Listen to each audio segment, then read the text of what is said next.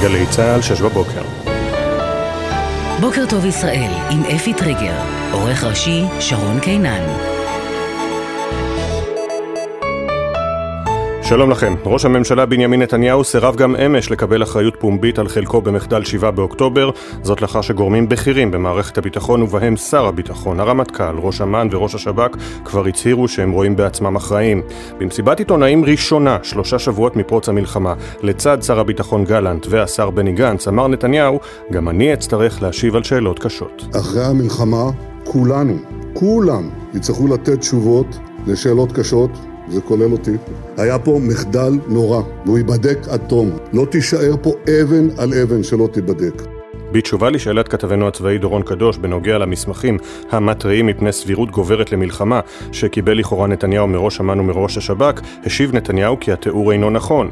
אבל בלשכת ראש הממשלה ביקשו מאוחר יותר להדגיש בפני גלי צה"ל כי בשום מצב ובשום שלב לא ניתנה התראה לראש הממשלה נתניהו על כוונות מלחמה מצד חמאס. להפך, כל גורמי הביטחון, כולל ראש אמ"ן וראש השב"כ, העריכו שחמאס מורתע ופניו להסדרה, כך מלשכת ראש הממשלה. גם הבוקר הכוחות היבשתיים של צה"ל ממשיכים לפעול בשטח רצועת עזה לקראת הרחבת המבצע הקרקעי. שר הביטחון יואב גלנט הצהיר אמש כי הפעילות הקרקעית בעזה היא זו שתגדיל את הסיכוי להשבת החטופים והשבויים. ככל שנקה יותר קשה את החמאס, כך גדל הסיכוי להביא אותו למצב שבו יסכים להגיע לפתרונות שיאפשרו לנו את ההגעה אל יקיריכם. הדברים נאמרו ברקע הביקורת מטעם משפחות החטופים והנעדרים החוששים שתמרון קרקעי יוביל לפגיעה ביקיריהם. בהצהרה שמסרו אמש לתקשורת לאחר פגישה שנמשכה כשעתיים עם ראש הממשלה נתניהו, קראה מרב לשם גונן שביתה רומי גונן נחטפה לעזה, התחשבו בגורל ילדינו. יצאנו בדרישה חד משמעית שהפעילות המבצעית תשקול את גורל החטופים והנעדרים וכל כל מהלך שישקל ייקח בחשבון את שלום אהובינו. הצהרה הראשונה של מנהיג חמאס בעזה יחיא סינואר מתחילת המלחמה. לדבריו, חמאס מוכן לשחרור מיד של החטופים והשבויים הישראלים בתמורה לשחרור כל אסירי חמאס בישראל. סינואר אף דרש מהגורמים האחראים על האסירים הביטחוניים בישראל להכין רשימות שלהם כהכנה לשלב הבא בעסקה כהגדרתו. דובר הזרוע הצבאית של חמאס אבו עוביידה התייחס בקולו לעסקה אפשרית. ان العدد الكبير من اسر العدو لدينا ثمنه تبييض كامل السجون الصهيونية من كافة الأسرى. התמורה למספר הגדול של בני ערובה שבידינו היא כלל האסירים בבתי הכלא של האויב הציוני, כך אבו עוביידה. דובר צה"ל, תת-אלוף דניאל הגרי, האשים את חמאס בטרור פסיכולוגי ולדבריו לא עומד דבר על השולחן בנושא החטופים. כלי תקשורת בסוריה ובלבנון דיווחו כי צה"ל ביצע הלילה ירי ארטילרי לאזור עמדה צבאית בקונטרה שבדרום סוריה. בנוסף תקף הלילה צה"ל מתחם צבאי ועמדות תצפית של חיזבאללה בלבנון בתגובה לשורת תקריות ביממה האחרונה לאורך הגבול. בין האירועים זוהו מספר שיגורים לעבר זרעית, שלושה שיגורים לעבר מרגליות ושלושה שיגורים נוספים לעבר שטולה. כמו כן שוגרו מרגמות ונורו טילי נ"ט לעבר משגב עם ולעבר הכפר ערב אל עראמשה ושוגר טיל קרקע אוויר לעבר כטב"ם של צה"ל.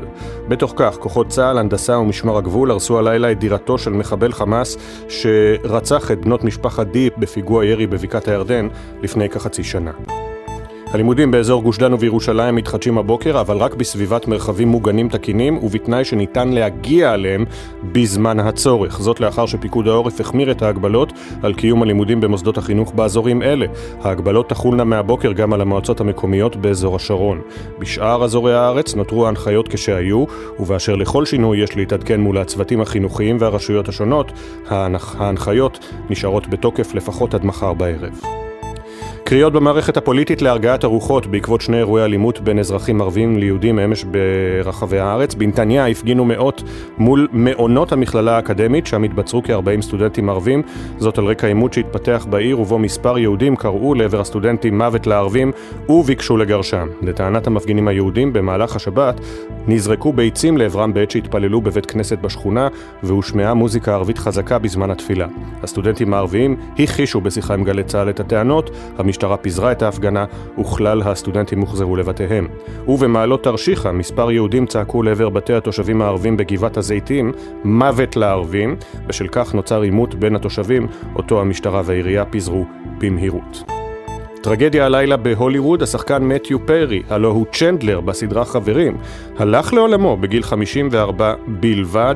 על פי דיווח באתר טי אם זי, פרי טבע ונמצא ללא רוח חיים בג'קוזי בביתו שבלוס אנג'לס, ונפתחה חקירה לבירור נסיבות מותו. מזג האוויר, חם מהרגיל לעונה, ברוב אזורי הארץ צפויים ממטרים מקומיים מלווים בסופות רעמים יחידות, ייתכנו שיטפונות בנחלי הדרום והמזרח. בוקר טוב ישראל עם אפי טרינגר. חמש דקות וחצי אחרי השעה שש, גלי צהל, בוקר טוב ישראל.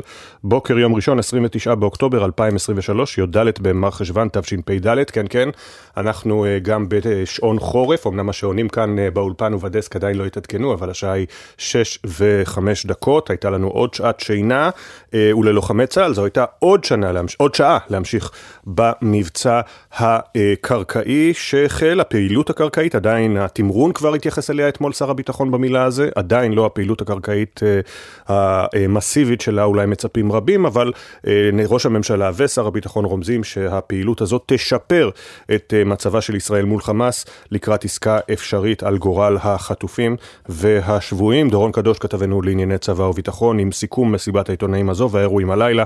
שלום דורון. שלום אפי, בוקר טוב. אז נראה לי שאולי כדאי שנפתח במה שלא נאמר הערב אתמול במסיבת העיתונאים, וזה לקיחת האחריות של ראש הממשלה נתניהו, כשהוא אומר אחרי המלחמה כולם יצטרכו לתת תשובות כולל אני, ולכך הוא למעשה נצמד לנוסח שבו הוא השתמש גם בהצהרה הקודמת שלו בסוגיית האחריות שלו, כשהוא נשאל על ידינו, על ידי העיתונאים, בנוגע לאחריות שלו ולמילים אני אחראי, למה הוא לא יכול להגיד אותן, הוא לא עשה את זה.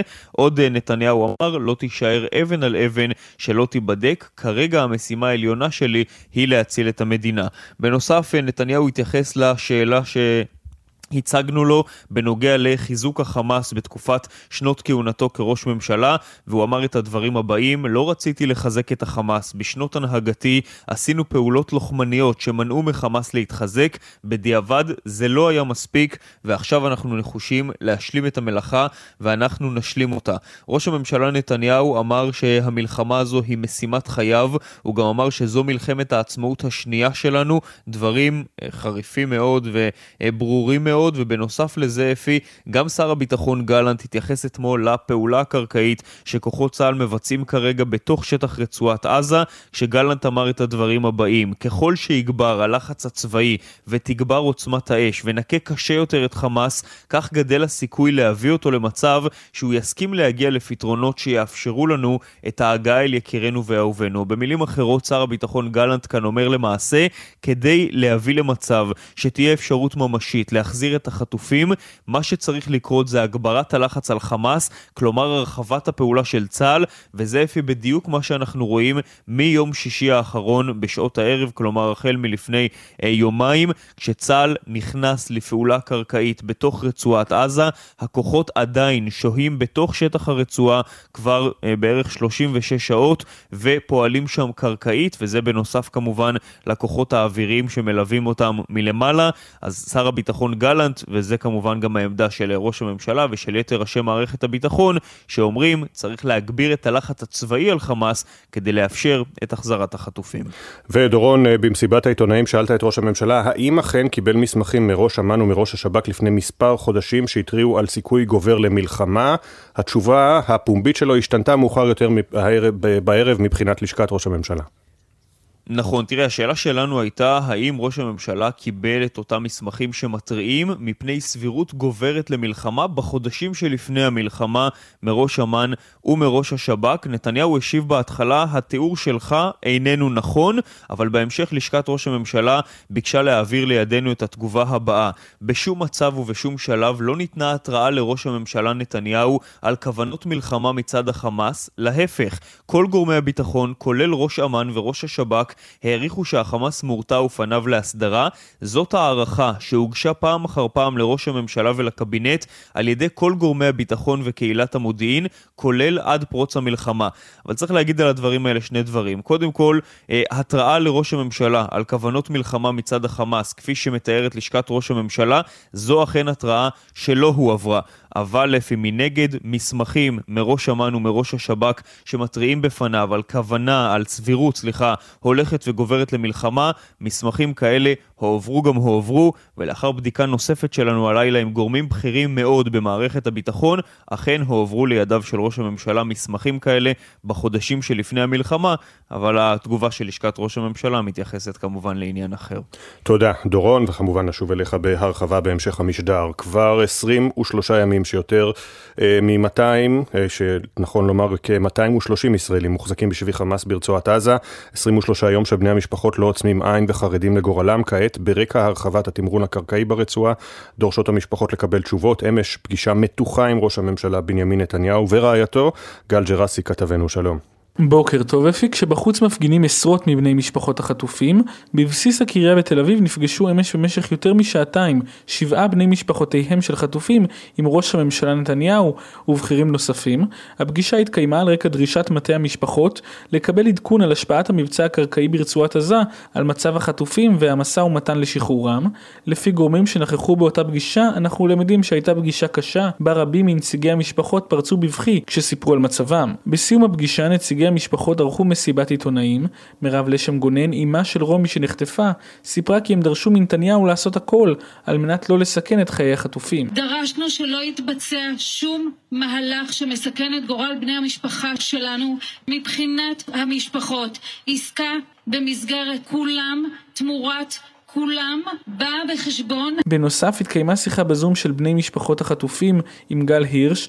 גיל דיקמן, קרוב משפחה של שתי חטופות, סיפר שכששאל את הירש מה בדיוק הם עושים בשביל להחזיר את החטופים הביתה, הוא התחמק מהשאלה ואף שם על מיוט את משתתפי השיחה. מאוחר יותר היום צפוי שר הביטחון יואב גלנט להיפגש גם הוא עם המשפחות, אולי הוא יספק להם קצת תשובות. ומטעמו של גל הירש נמסר בתחילת שיחת הזום שהתקיימה עם מאתיים וחמישים משתתפים, הושתקה השיחה כדי לאפשר להירש לדבר ולהעביר את המסר למספר דקות. לאחר מכן נפתח הזום לשאלות המשתתפים ללא השתקה, וכל אלה שאלו שאלות. כך התגובה מטעם גל הירש, הממונה על החטופים והנעדרים. שש ושתים עשרה דקות, בוקר טוב ישראל. נעבור על כותרות העיתונים. התמונה הגדולה של שיירת הכלים המשוריינים של צה"ל נכנסים לתוך עזה, בתוך עזה, זו הכותרת הראשית של ידיעות אחרונות, ונחום ברנע כותב על כובד האחריות, אל ימים הרי גורל. כפי שאמר אתמול הרמטכ"ל, לכל החלטה שמתקבלת יש מחיר. המהלך הקרקעי רחוק מאוד מלהיות מלחמת העצמאות השנייה, כמו שטענו נתניהו ועמיתיו לקבינט. ישראל לא נלחמת על קיומה. מתחת לקיפול בידיעות אחרונות, התמונה מפגישת ראש הממשלה עם נציגי משפחות החטופים, מטה החטופים. רואים את ראש הממשלה, את רעייתו ואת גל הירש משני צידיו, וממול אם שעל גב החולצה שלה מטה המשפחות להחזרת החטופים והנעדרים. עוד בידיעות אחרונות, זכרתם להזיז את השעון, עכשיו שש ושלוש עשרה דקות בבוקר. הלימודים בגוש דן, בשרון ובירושלים רק אם קיים מבנה מרחב מוגן, רק אם קיים במבנה מרחב מוגן לכולם. וגם ראיון עם מוסף הספורט חזר היום לידיעות אחרונות. ראיון עם מעניין הנבחרת. אלון חזן מוגדר בלעדי, הוא אומר לנדב צנציפר, הכסף הערבי שוטף את הכדורגל העולמי בצביעות. וופה, שמואפה, פיפה, הם לא מעניינים אותי, נביא את עצמנו עם דגל ישראל, לא, יע... לא יעלים אותנו, אומר המאמן, ואנחנו נוסיף לו אל אל ישראל. בישראל היום, רגליים על הקרקע, זה כאמור הגרסה העברית לבוץ on the ground, זו הכותרת הראשית. לראשונה נתניהו ענה לשאלות העיתונאים וניסה להדוף את הטענות שחיזק את חמאס. מתחת לקיפול בישראל היום, אור בתוך האפלה, מהחזית לחדר הלידה, המפגשים המרגשים בין הלוחמים שבגבול לילדיהם שנולדו בימי המלחמה. אמנון לורד קורא למלחמה מלחמת חורמה ושחרור חטופים. יואב לימור כותב, הניסיון של סינואר לא צלח. נדב שרגאי כותב, לא להתבלבל בין בעל ברית לאויב. שחר קליימן כותב, הקונספציה של עזה קרסה. אריאל כהנא, אסור להשליך את יהבנו על אבו מאזן. במעריב, יעדי המלחמה מחייבים כניסה קרקעית, זה ציטוט של הרמטכ"ל. אין הישגים ללא סיכונים, שר הביטחון אומר עברנו שלב במלחמה. נתניהו ערך לראשונה מסיבת עיתונאים ונמנע מלקיחת אחריות ישירה, ציטוט רק אחרי המלחמה. מאמרי פרשנות, אנה ברסקי כותבת לא משכנע על נאום נתניהו, טל לברם כותב מתקדמים, עוזי רבי לא לביצוע חלקי, יצחק לבנון מצעד החרפה, יוסי טטיקה על, כותב על תנודות הלחימה. ובהארץ, הצבא הרחיב את הפעולה הקרקעית ברצועת עזה, נתניהו נשאל וסירב שוב לקבל אחריות על המחדל, זה נוסח הכותרת. עמוס הראל כותב תמרון בערפל, צבי בראל כותב כלי משחק אזורי, ואנשיל פפר קובע אין הנהגה. בארצות הברית המליצו ללחוץ על ישראל לכלול דלק בסיוע, כך מסמך פנימי של משרד החוץ של ארצות הברית שהגיע לידי אמירה הס. מומלץ שם שארצות הברית תלחץ על ישראל לחדש את מלוא אספקת המים לעוד שני צינורות במרכז ובדרום הרצועה, בנוסף לצינור אחד לח'אן יונס שבו חודשה האספקה לפני כשבועיים בעקבות לחץ אמריקני. בג'רוזלם פוסט, העיתון לדוברי השפה האנגלית, נתניהו, This is our second war of independence, זו מלחמת הקוממיות השנייה שלנו. אגב, הקביעה, המשפט הזה מופיע גם בכותרות הראשיות מפי נתניהו בעיתונים הבריטים המובילים הבוקר. Bring them home, ברוך אוריאל בן שלושים וחמש מירושלים נהדר ממסיבת סופרנובה, זה הפנים שמדגישים הבוקר בעיתון של ג'רוזלם פוסט, והתמונה בשער היא שטח כינוס אתמול ושיחת מוטיבציה, כך זה מוגדר, פפטוק, שיחת מוטיבציה מהמפקד של החיילים לפני ההכנות לכניסה לעזה, זו תמונה שהפיץ דובר צהל. בעיתונות החרדית הכותרת הראשית שייכת להלוויית הרב ברוך מרדכי האזרחי שנערכה בסוף השבוע והיא בנסוע הארון. ישראל נלחמת את מלחמת האנושות, אנושיות מול ברבריות, לראשונה מתחילת המלחמה, נתניהו, גלנט וגנץ בהצהרה משותפת, כך ביתד נאמן. אנחנו בהמשך נחזור, אם יהיה לנו זמן, גם לכותרות נוספות מעולם הכלכלה ומהעולם בכלל.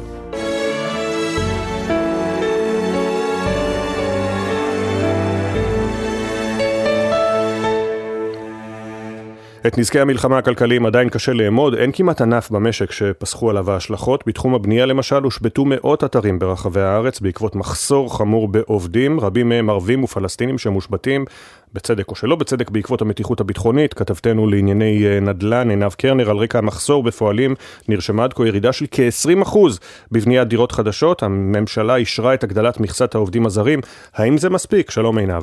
שלום אפי ובוקר טוב. על רקע המחסור העצום של כמאה אלף עובדים פלסטינים בענף הבנייה, הממשלה אישרה ביום שישי במשאל טלפוני להגדיל את מכסת העובדים הזרים בענף מ-שלושים אלף ל-חמישים אלף, זאת בארבע פעימות של חמשת אלפים עובדים בכל פעימה. מאז שפרצה המלחמה ובעקבות הסגר שהוטל על יהודה ושומרון, מספר העובדים באתרי הבנייה צנח ביותר מ-חמישים אחוז, ובאתרים רבים הופסקה הבנייה לחלוטין. הנדלן הוא קטר הצמיחה במשק, פגיעה ממושכת בפעילות ענף הבניין אפי תוביל להשלכות קשות על המשק ולא פחות על הכנסות המדינה. מעבר לעבודה השוטפת בענף שעומדת כיום רק על עשרים אחוז בהשוואה לימים שלפני המלחמה, בעתיד הקרוב הקבלנים יאלצו לבצע שיפוץ והקמה של יישובים חדשים שנפגעו במלחמה, כך שהצורך בידיים עובדות חשוב במיוחד. הגדלת מכסת העובדים היא התחלה טובה, אבל כדי לתת המשכיות לפעילות הענף יש לגבש מדווה ותוכנית ארוכת טווח. בנוגע למחירי הדירות, על אף שראינו ירידה מתונה בחודשים האחרונים שנובעת מירידה בעסקאות בעקבות הריבית הגבוהה במשק, החרפת בעיית ההיצע עלולה להוביל גם לעלייה מחודשת של מחירי הדירות. תודה עינב, בנושא הזה מצטרף אלינו ראול סרוגו, נשיא התאחדות הקבלנים ובוני הארץ, שלום לך, בוקר טוב. בוקר, אפי, טוב, יהיה לנו שעה. כן. חטופים יחזרו הביתה. כמובן, צודק במאה אחוזים. ספר לנו על המשבר בענף הבנייה, כבר עשרים ושלושה יום. כן, אנחנו נמצאים באחד המשברים הגדולים, אני חושב אי פעם, בענף הבנייה והתשתית בכלל, בכלכלה הישראלית. ידענו משברים קשים, אבל כאלה אני חושב שלא חווינו. יש לנו סיטואציה שבה כל העובדים הפלסטינאים לא נמצאים, וזה כוח האדם העיקרי שעליו מתבססת המדינה. אולי זאת שאלה לחשבון נפש לאחר המלחמה, אבל זאת הסיטואציה כרגע. מדובר במקצועות הקשים, הסיזיפיים, הליבה של מקצועות הבנייה שהישראלים לא מעוניינים לעבוד בהם, ולכן יש לנו שם עובדים פלסטינאים וזרים. גם הזרים, חלקם עזבו אותנו, כשליש מהזרים כבר לא נמצאים כאן, ובעצם אנחנו זקוקים באופן נואש להביא לכאן לפחות שלושים אלף עובדים זרים, עשרת אלפים שכבר עזבו ולא הגיעו, ועוד עשרים אלף שאושרו ביום שישי, ואני מברך את הממשלה על כך, על התגובה המהירה.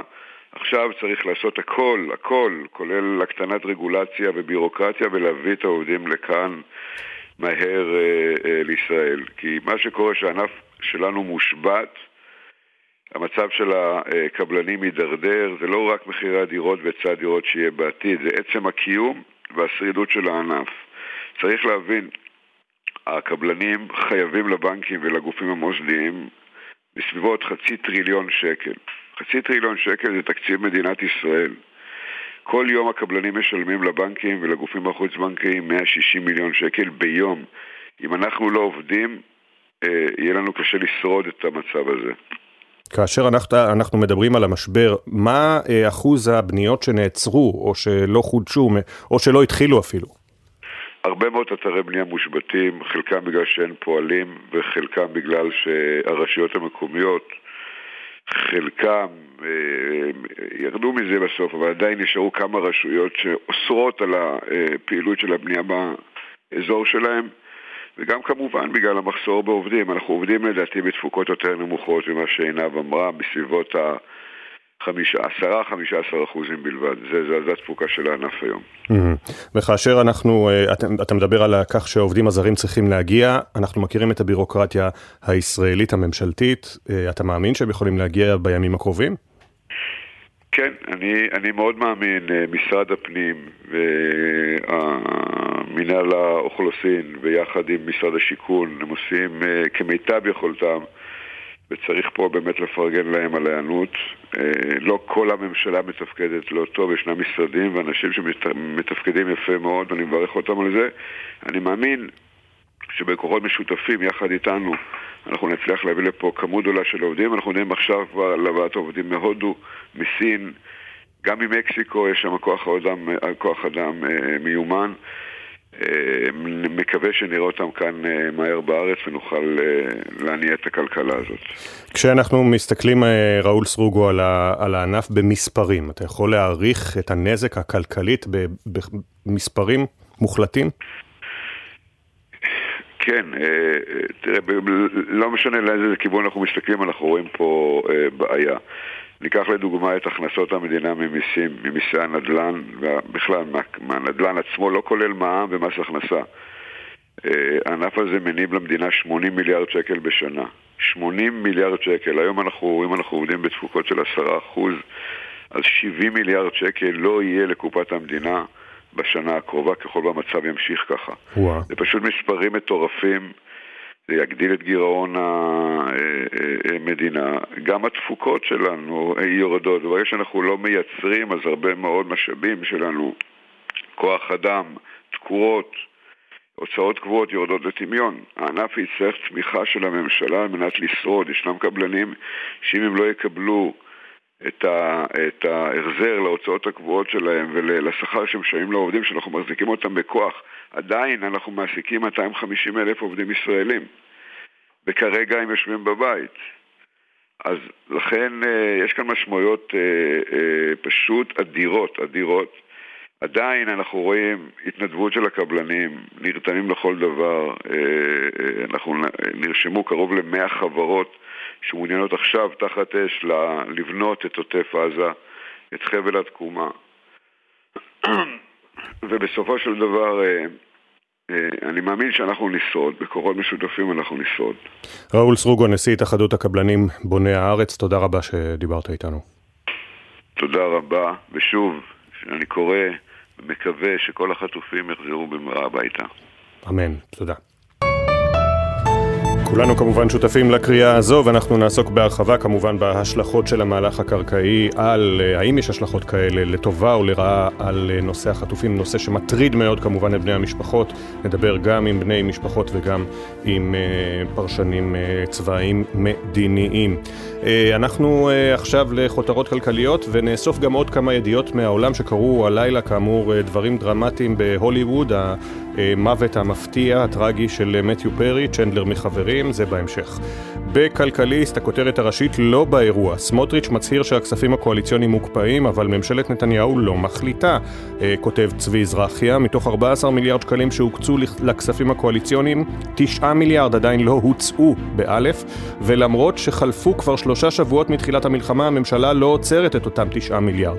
ראשי הקואליציה מסרבים להצהיר ולקדם החלטת ממשלה. חברי כנסת מהאופוזיציה ביקשו הבהרות וטרם קיבלו תשובה מהאוצר או מוועדת הכספים, ממנה נדרש לקיים דיון בנושא.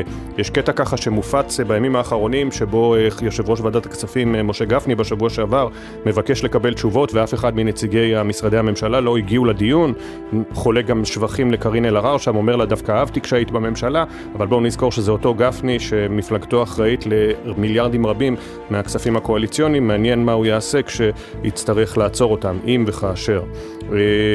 ואני מזכיר שוב שכשדיברנו על כך שכששר האוצר אומר הכל נעצר, אמרנו כאן בשידור נעצר אבל לא בוטל או לא הועבר למאמץ המלחמה, כעסו עליי מאוד בלשכתו של שר האוצר מבחינת האנשים שמקיפים אישית את שר האוצר, לא גורמי מקצוע, והנה אנחנו רואים שאכן שום דבר לא הועבר בינתיים מהכספים הקואליציוניים.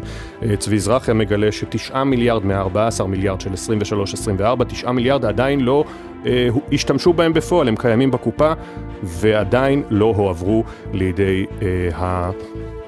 לידי uh, המאמץ המלחמתי, למאמץ המלחמתי. Uh, בדמרקר, השקל החלש פוגע ביבוא ומדלל את התחרות על המדפים, כתבה של עדי דוברת בעמוד שלוש שמקבלת את הקידום בשער. ספקי מזון וטואלטיקה תכננו להעלות מחירים בשל הפיחות אחת בשקל והתייקרות חומרי הגלם, אך המלחמה, המלחמה בלמה את המהלך. כעת נערכים בחברות להפסקת יבוא ושיווק של מוצרים שמחירתם הפכה הפסדית. המשמעות, מגוון קטן יותר של מוצרים בחנויות. ספקים, אם השקל לא יתחזק משמעותית עד סוף השנה, נאלץ לה עלות מחירים. זה בדי מרקר. בואו נסתכל על ממון בסוף, בסוף עמודי החדשות של ידיעות אחרונות. בדרך, פיצוי מלא עד עשרים קילומטרים מהרצועה, כותב גד ליאור. חכים מהליכוד נגד סמוטריץ', המתווה של שר האוצר ההרסני לא מבין את צורכי המשק. בעקבות הביקורת על מתווה אוקטובר, באוצר מתכננים להציג תוכנית סיוע חדשה ומורחבת בעלות של שמונה מיליארד שקלים. בעלי מלונות אומרים, המדינה מצפה מאיתנו לממן את תושבי אשקלון שהתפנו. אלפי תושבי אשקלון נקלטו במלונות מבלי לשלם, אבל למרות העלויות הכבדות למדינה, אין כוונה לפצות אותם. עשינו את זה מאהבת ישראל, אומרים בעלי המלונות, אבל מי שאחראי לא מכניס את היד לכיס. עכשיו לטרגדיה בהוליווד. הלילה, כאמור, לפני שעות אחדות ממש, זה לא מופיע בעיתונים, נמצא מת בביתו בלוס אנג'לס מתיו פרי, הלא הוא צ'נדלר מחברים. כנתבים או, לא משנה, צ'נדלר וחברים, וזו סדרה שבאמת כולם מכירים אותה. אפילו אלמוג בוקר בפוסט המפורסם שלו על כך שהוא חזר לטיפול פסיכולוגי, אז הוא סיפר ברעיון לשבעה לילות שכשהוא חוזר מעבודה הוא נרגע עם פרק של חברים. אז מת מתיו פרי כנראה טבע בג'קוזי, אני לא אשאר למה, איך טובעים בג'קוזי, אבל אתם יכולים להבין לבד. ויש גם הרבה מאוד תוצאות ספורט חשובות שאולי אני אספיק להציג בהמשך. היה אתמול קלאסיקו, נגמר שתיים אחת לריאל מדריד. לריאל מדריד, ג'וד בלינגהם נתן בראש, דרמטי בדקות האחרונות. אנחנו יוצאים לכמה הודעות ומיד חוזרים.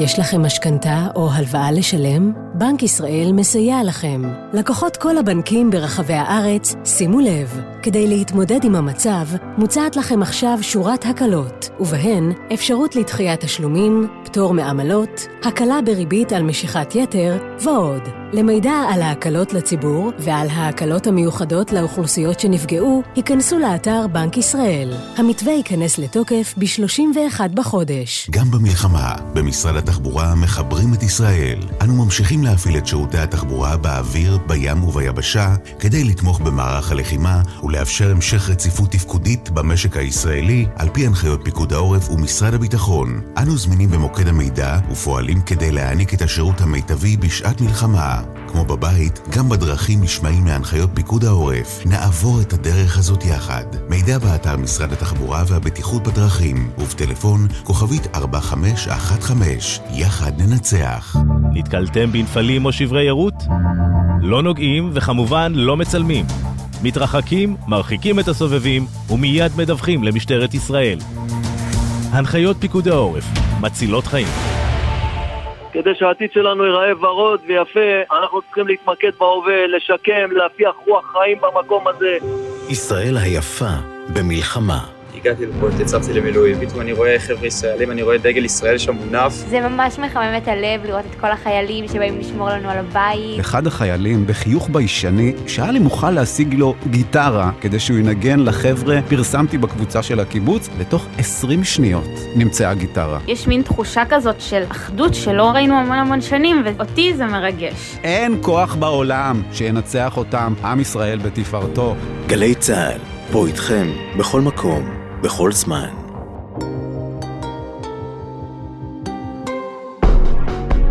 עכשיו בגלי צהל, אפי טריגר עם בוקר טוב ישראל. שש וחצי הכותרות. לפני דקות אחדות נשמעה אזעקת צבע אדום בנתיב העשרה לאחר יותר משבע שעות שבהן לא זוהו שיגורים לעבר ישראל מהרצועה. ראש הממשלה בנימין נתניהו סירב גם אמש לקבל אחריות פומבית לאחר שגורמים בכירים במערכת הביטחון, בהם שר הביטחון, הרמטכ"ל, ראש אמ"ן וראש השב"כ, כבר הצהירו שהם רואים בעצמם אחראים. במסיבת העיתונאים הראשונה אמש, שלושה שבועות מפרוץ המלחמה, לצד שר הביטחון גלנט והשר בני גנץ, אמר נתניהו, גם אני אצטרך להשיב על שאלות קשות. המלחמה, כולנו, כולם יצטרכו לתת תשובות לשאלות קשות, זה כולל אותי. היה פה מחדל נורא, והוא ייבדק עד תום. לא תישאר פה אבן על אבן שלא תיבדק. בתשובה לשאלת כתבנו הצבאי דורון קדוש בנוגע למסמכים המתריעים מפני סבירות גוברת למלחמה שקיבל לכאורה נתניהו מראש אמ"ן ומראש השב"כ, השיב נתניהו למיקרופון ולמצלמות, התיאור אינו נכון, אבל מאוחר יותר בלשכת ראש הממשלה ביקשו להדגיש בפני גלי צהל, בשום מצב ובשום שלב לא ניתנה התראה לראש הממשלה נתניהו על כוונות מלחמה מצד חמאס. להפך, כל גורמי הביטחון, כולל ראש אמ"ן וראש השב"כ, העריכו שחמאס מורתע ופניו להסדרה, כך לשכת ראש הממשלה. לשאלה האם בכוונתו להקים ועדת חקירה ממלכתית למחדל, סירב ראש הממשלה לפרט לגבי נסיבות החקירה, בדיקה בעתיד. גם הבוקר כוחות יבשתיים של צה"ל ממשיכים לפעול בשטח רצועת עזה לקראת הרחבת המבצע הקרקעי. שר הביטחון יואב גלנט הצהיר אמש כי הפעילות הקרקעית בעזה שהחלה בסוף השבוע תגדיל את הסיכוי להשבת החטופים והשבויים. ככל שנקה יותר קשה את החמאס, כך גדל הסיכוי להביא אותו למצב שבו יסכים להגיע לפתרונות שיאפשרו לנו את ההגעה אל יקיריכם. הדברים נאמרו ברקע הביקורת מטעם משפחות החטופים והנעדרים החוששים שפעילות קרקעית תוביל לפגיעה ביקיריהם. בהוליווד השחקן מתיו פרי, הלוא הוא צ'נדלר מהסדרה חברים, הלך לעולמו הלילה בגיל חמישים וארבע בלבד. על פי דיווח באתר טי אם זי, פרי טבע ונמצא ללא רוח חיים בג'קוזי בביתו שבלוס אנג'לס. נפתחה חקירה לבירור נסיבות מותו של פרי, שהתמודד בעבר פעמים רבות עם התמכרות לחומרים קשים. אין עדכוני תנועה לנהגים מאולפן גלגלצ בשעה זו. מזג האוויר חם מהרגיל העונה וברוב אזורי הארץ צפויים ממטרים מקומיים מלווים בסופות רעמים יחידות. יש סיכוי לשיטפונות בנחלי הדרום והמזרח.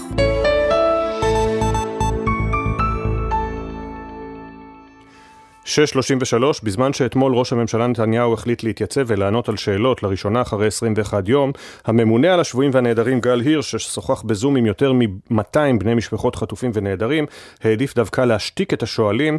גיל דיקמן הוא קרוב משפחתן של ירדן רומן וכרמל גת שנחטפו לעזה. הוא פרסם פוסט בפייסבוק שבו שיתף כי הירש התעלם משאלות שנשאל, ביטל את האפשרות שלהם לדבר בשיחת הוועידה, והוא מצטרף אלינו כעת. שלום גיל דיקמן. שלום, בוקר טוב. מה קרה שם?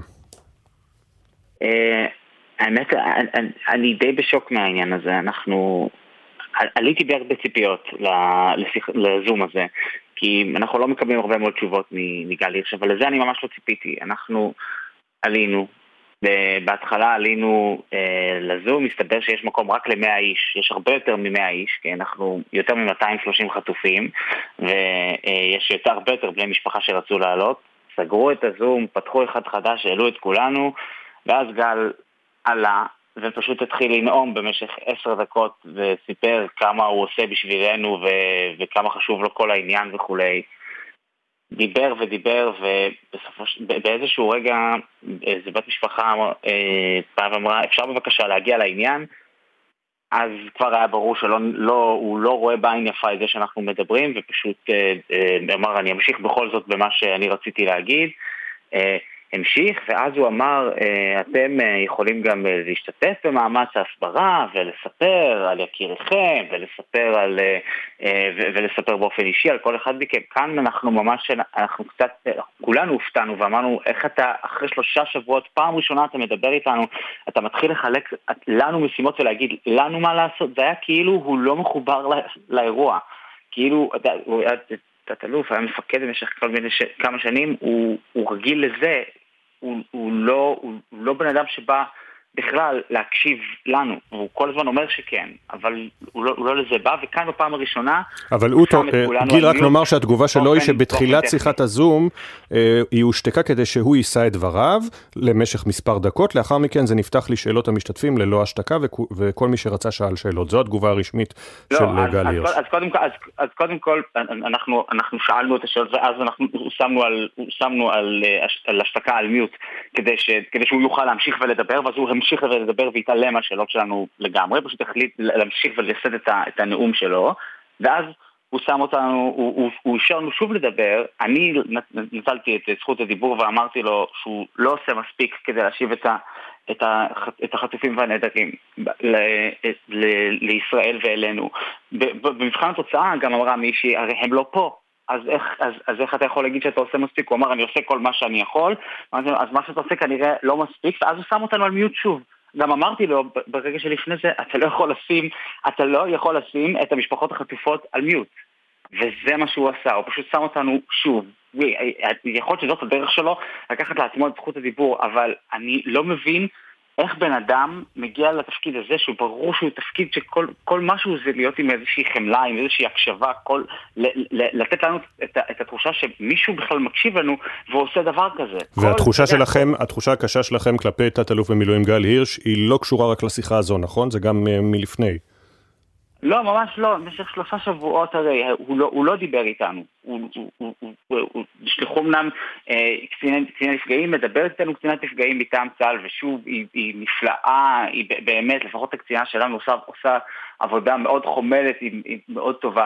גל הירש לא מדבר איתנו, עושה דברים אחרים, אתה יודע, יש דיווחים בתקשורת, אני לא נכנס לזה על, על, על, על מי הוא צועק בדיוק ומה הוא אומר למי. אבל ברגע ש... וברגע שהוא עולה, מה שאנחנו מקבלים זה הרצאה, כאילו אנחנו עכשיו באנו לתדרוך אצל המפקד שלנו. כאילו הוא המפקד שלנו ב... ב... ב... בסיטואציה, ואנחנו רשאים לשאול אותו שאלות ולקבל תשובות מתחמקות. מה, אני, אני אומר לך את האמת, אני לא ישנתי הלילה. אין, איך, איך, איך יכול להיות שהאיש הזה בתפקיד הזה? איך יכול להיות שזה הבן אדם שנמצא בתפקיד של להשיב את השבויים והנעדרים? הרבה מאוד משפחות פשוט יצאו באמצע הזום הזה. ואני ברגע שהשתיקו אותי, בוודאי יצאתי. מה, מה, מה, מה יש לי להישאר בזום עם, עם, עם הבן אדם הזה, כשהוא זה שמנהל סוגיית השבויים והנעדרים? הרי כל, כל, כל, כל פסיכולוגית בסיסית מבינה שאי אפשר, אי אפשר שזה יהיה הבן אדם שיהיה בתפקיד הזה ככה. גיל. אנחנו, אנחנו לא יכולים לישון בלילה כל עוד הוא בתפקיד הזה עכשיו. אנחנו, ואנחנו, אנשים לא ישנו בלילה, בלילה שבין שישי לשבת בגלל הכניסה הקרקעית, כי הם הבינו שזה שם את היקירים שלנו ככל הנראה בסיכון אמיתי. אנחנו באנו מתוך דאגה עצומה, ועכשיו היינו בתוך הזום הזה, ואנחנו עדיין לא ישנים בלילה, כי זה נראה כאילו הדבר הזה לא ניתנת לו תשומת לב. הם הפקירו את היקירים שלנו. פעם אחת בשבעה באוקטובר, הם הפקירו את כולנו. אנשים, אנשים שהיו בזום הזה, ניצולים של האירוע, חלקם. ועכשיו הם מפקירים אותם שוב. ואנחנו, אנחנו באמת בחלקם בחרדה מאוד מאוד גדולה סביב העניין הזה. מי, מי דואג להם? מי שומע אותם? מי שומע אותנו? איך אנחנו יכולים לדעת שבאמת דואגים לזה שהיקירים שלנו יחזרו הביתה בשלום? זאת המחויבות הבסיסית של כל ממשלה כלפי האזרחים שלה. ואם היקירים שלנו לא בטוחים, אף אחד לא בטוח. ואנחנו, אתה יודע, אני ככה שומע את הכאב שמשותף לכולכם, לבני המשפחות, ואתם נמצאים במצב בלתי אפשרי. ספר לנו על הפגיעה במשפחה שלך. אמרתי בפתיח שירדן רומן וקרמל גת נחטפו, אבל הן לא היחידות, נכון? שנפגעו. נכון. במשפחה שלי גם נרצחה דודה שלי, כנרת גת, היא, היא, היא דודה שלי, היא אמא של קרמל, ו... למעשה אנחנו במשך כמה שעות לא ידענו בכלל מה קורה איתה, לא ידענו מה קרה עם אף אחד, אבל אז אני גללתי בתוך ערוצי הטלגרם של, ערוצי טלגרם רוסיים וערוצי טלגרם של חמאס, ושם מצאתי בעצמי תיעוד שלה. בהתחלה זה נראה כאילו היא בסדר, היא הלכה, היא הייתה הולכת בין שבילי הקיבוץ, אבל עם ידיים כפותות מאחורי הגב, ואז ראינו סרטון נוסף, כן, אנחנו לפחות אבל חשבנו שהיא בחיים, אבל אז ראינו סרטון נוסף, ובסרטון זה נראה באופן ממש ברור, היא כבר עם הפנים לכיוון הקרקע, והיא לא בין החיים. ואת הדבר הזה אנחנו ראינו עוד לפני שדיווחו לנו, נתנו את המידע הזה למדינה, והמדינה חזרה אלינו ואמרה, תודה, נבדוק את זה. בסופו של דבר חזרה ואמרה כן, כנרת אכן נרצחה. וחוץ מזה באמת קרמל גת, בת הדודה שלי, נחטפה מהבית, וירדן רומן גת נחטפה ביחד עם הבעלה אלון ועם הבת הקטנה של הגפן, בת שלוש וחצי. היה שם אירוע שלם שבמסגרתו הם הצליחו לברוח מהאוטו שחטף אותם, אבל ככל הנראה היא נחטפה בחזרה בידי, בידי האנשים שחטפו אותה בפעם הראשונה. ארדן ואלון וגפן הצליחו, הצליחו להימלט ולברוח ולהסתתר, אבל ירדן נחטפה ככל הנראה בחזרה, והיום הן שתיהן מוגדרות חטופות. אנחנו מקווים בכל זאת לבשורות טובות, ואנחנו נמשיך לעקוב כמובן בסיועכם בני המשפחות. גיל, אני יכול לומר, אני יכול, אני יכול, אני יכול לומר עוד משהו? בוודאי, בוודאי. אני, אני, אני יודע שאנחנו כולנו מחפשים עכשיו תמונת ניצחון.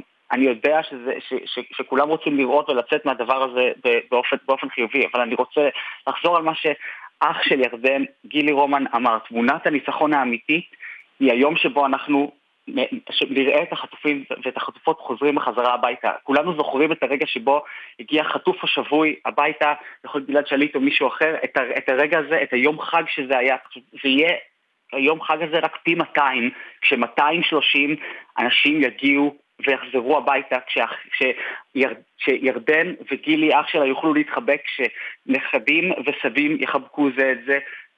זו תמונת ניצחון אמיתית, והיא גדולה יותר מכל, מכל דבר שצה"ל יכול לעשות. אם באמת אנשים חיים, אנשים שעדיין חיים יחזרו הביתה, זאת תהיה תמונת ניצחון אמיתית, וזה מה שאנחנו מצפים מראש הממשלה ומהסביבה שלו, מי שעדיין יש לו לב לעשות בשביל כולנו ובשביל כל מי שמאמין בחיים במדינה הזאת. עדיין אפשר לעשות את זה, זה לא מאוחר להחזיר את כולם הביתה. גיל דיקמן, תודה רבה, נקווה לבשורות טובות.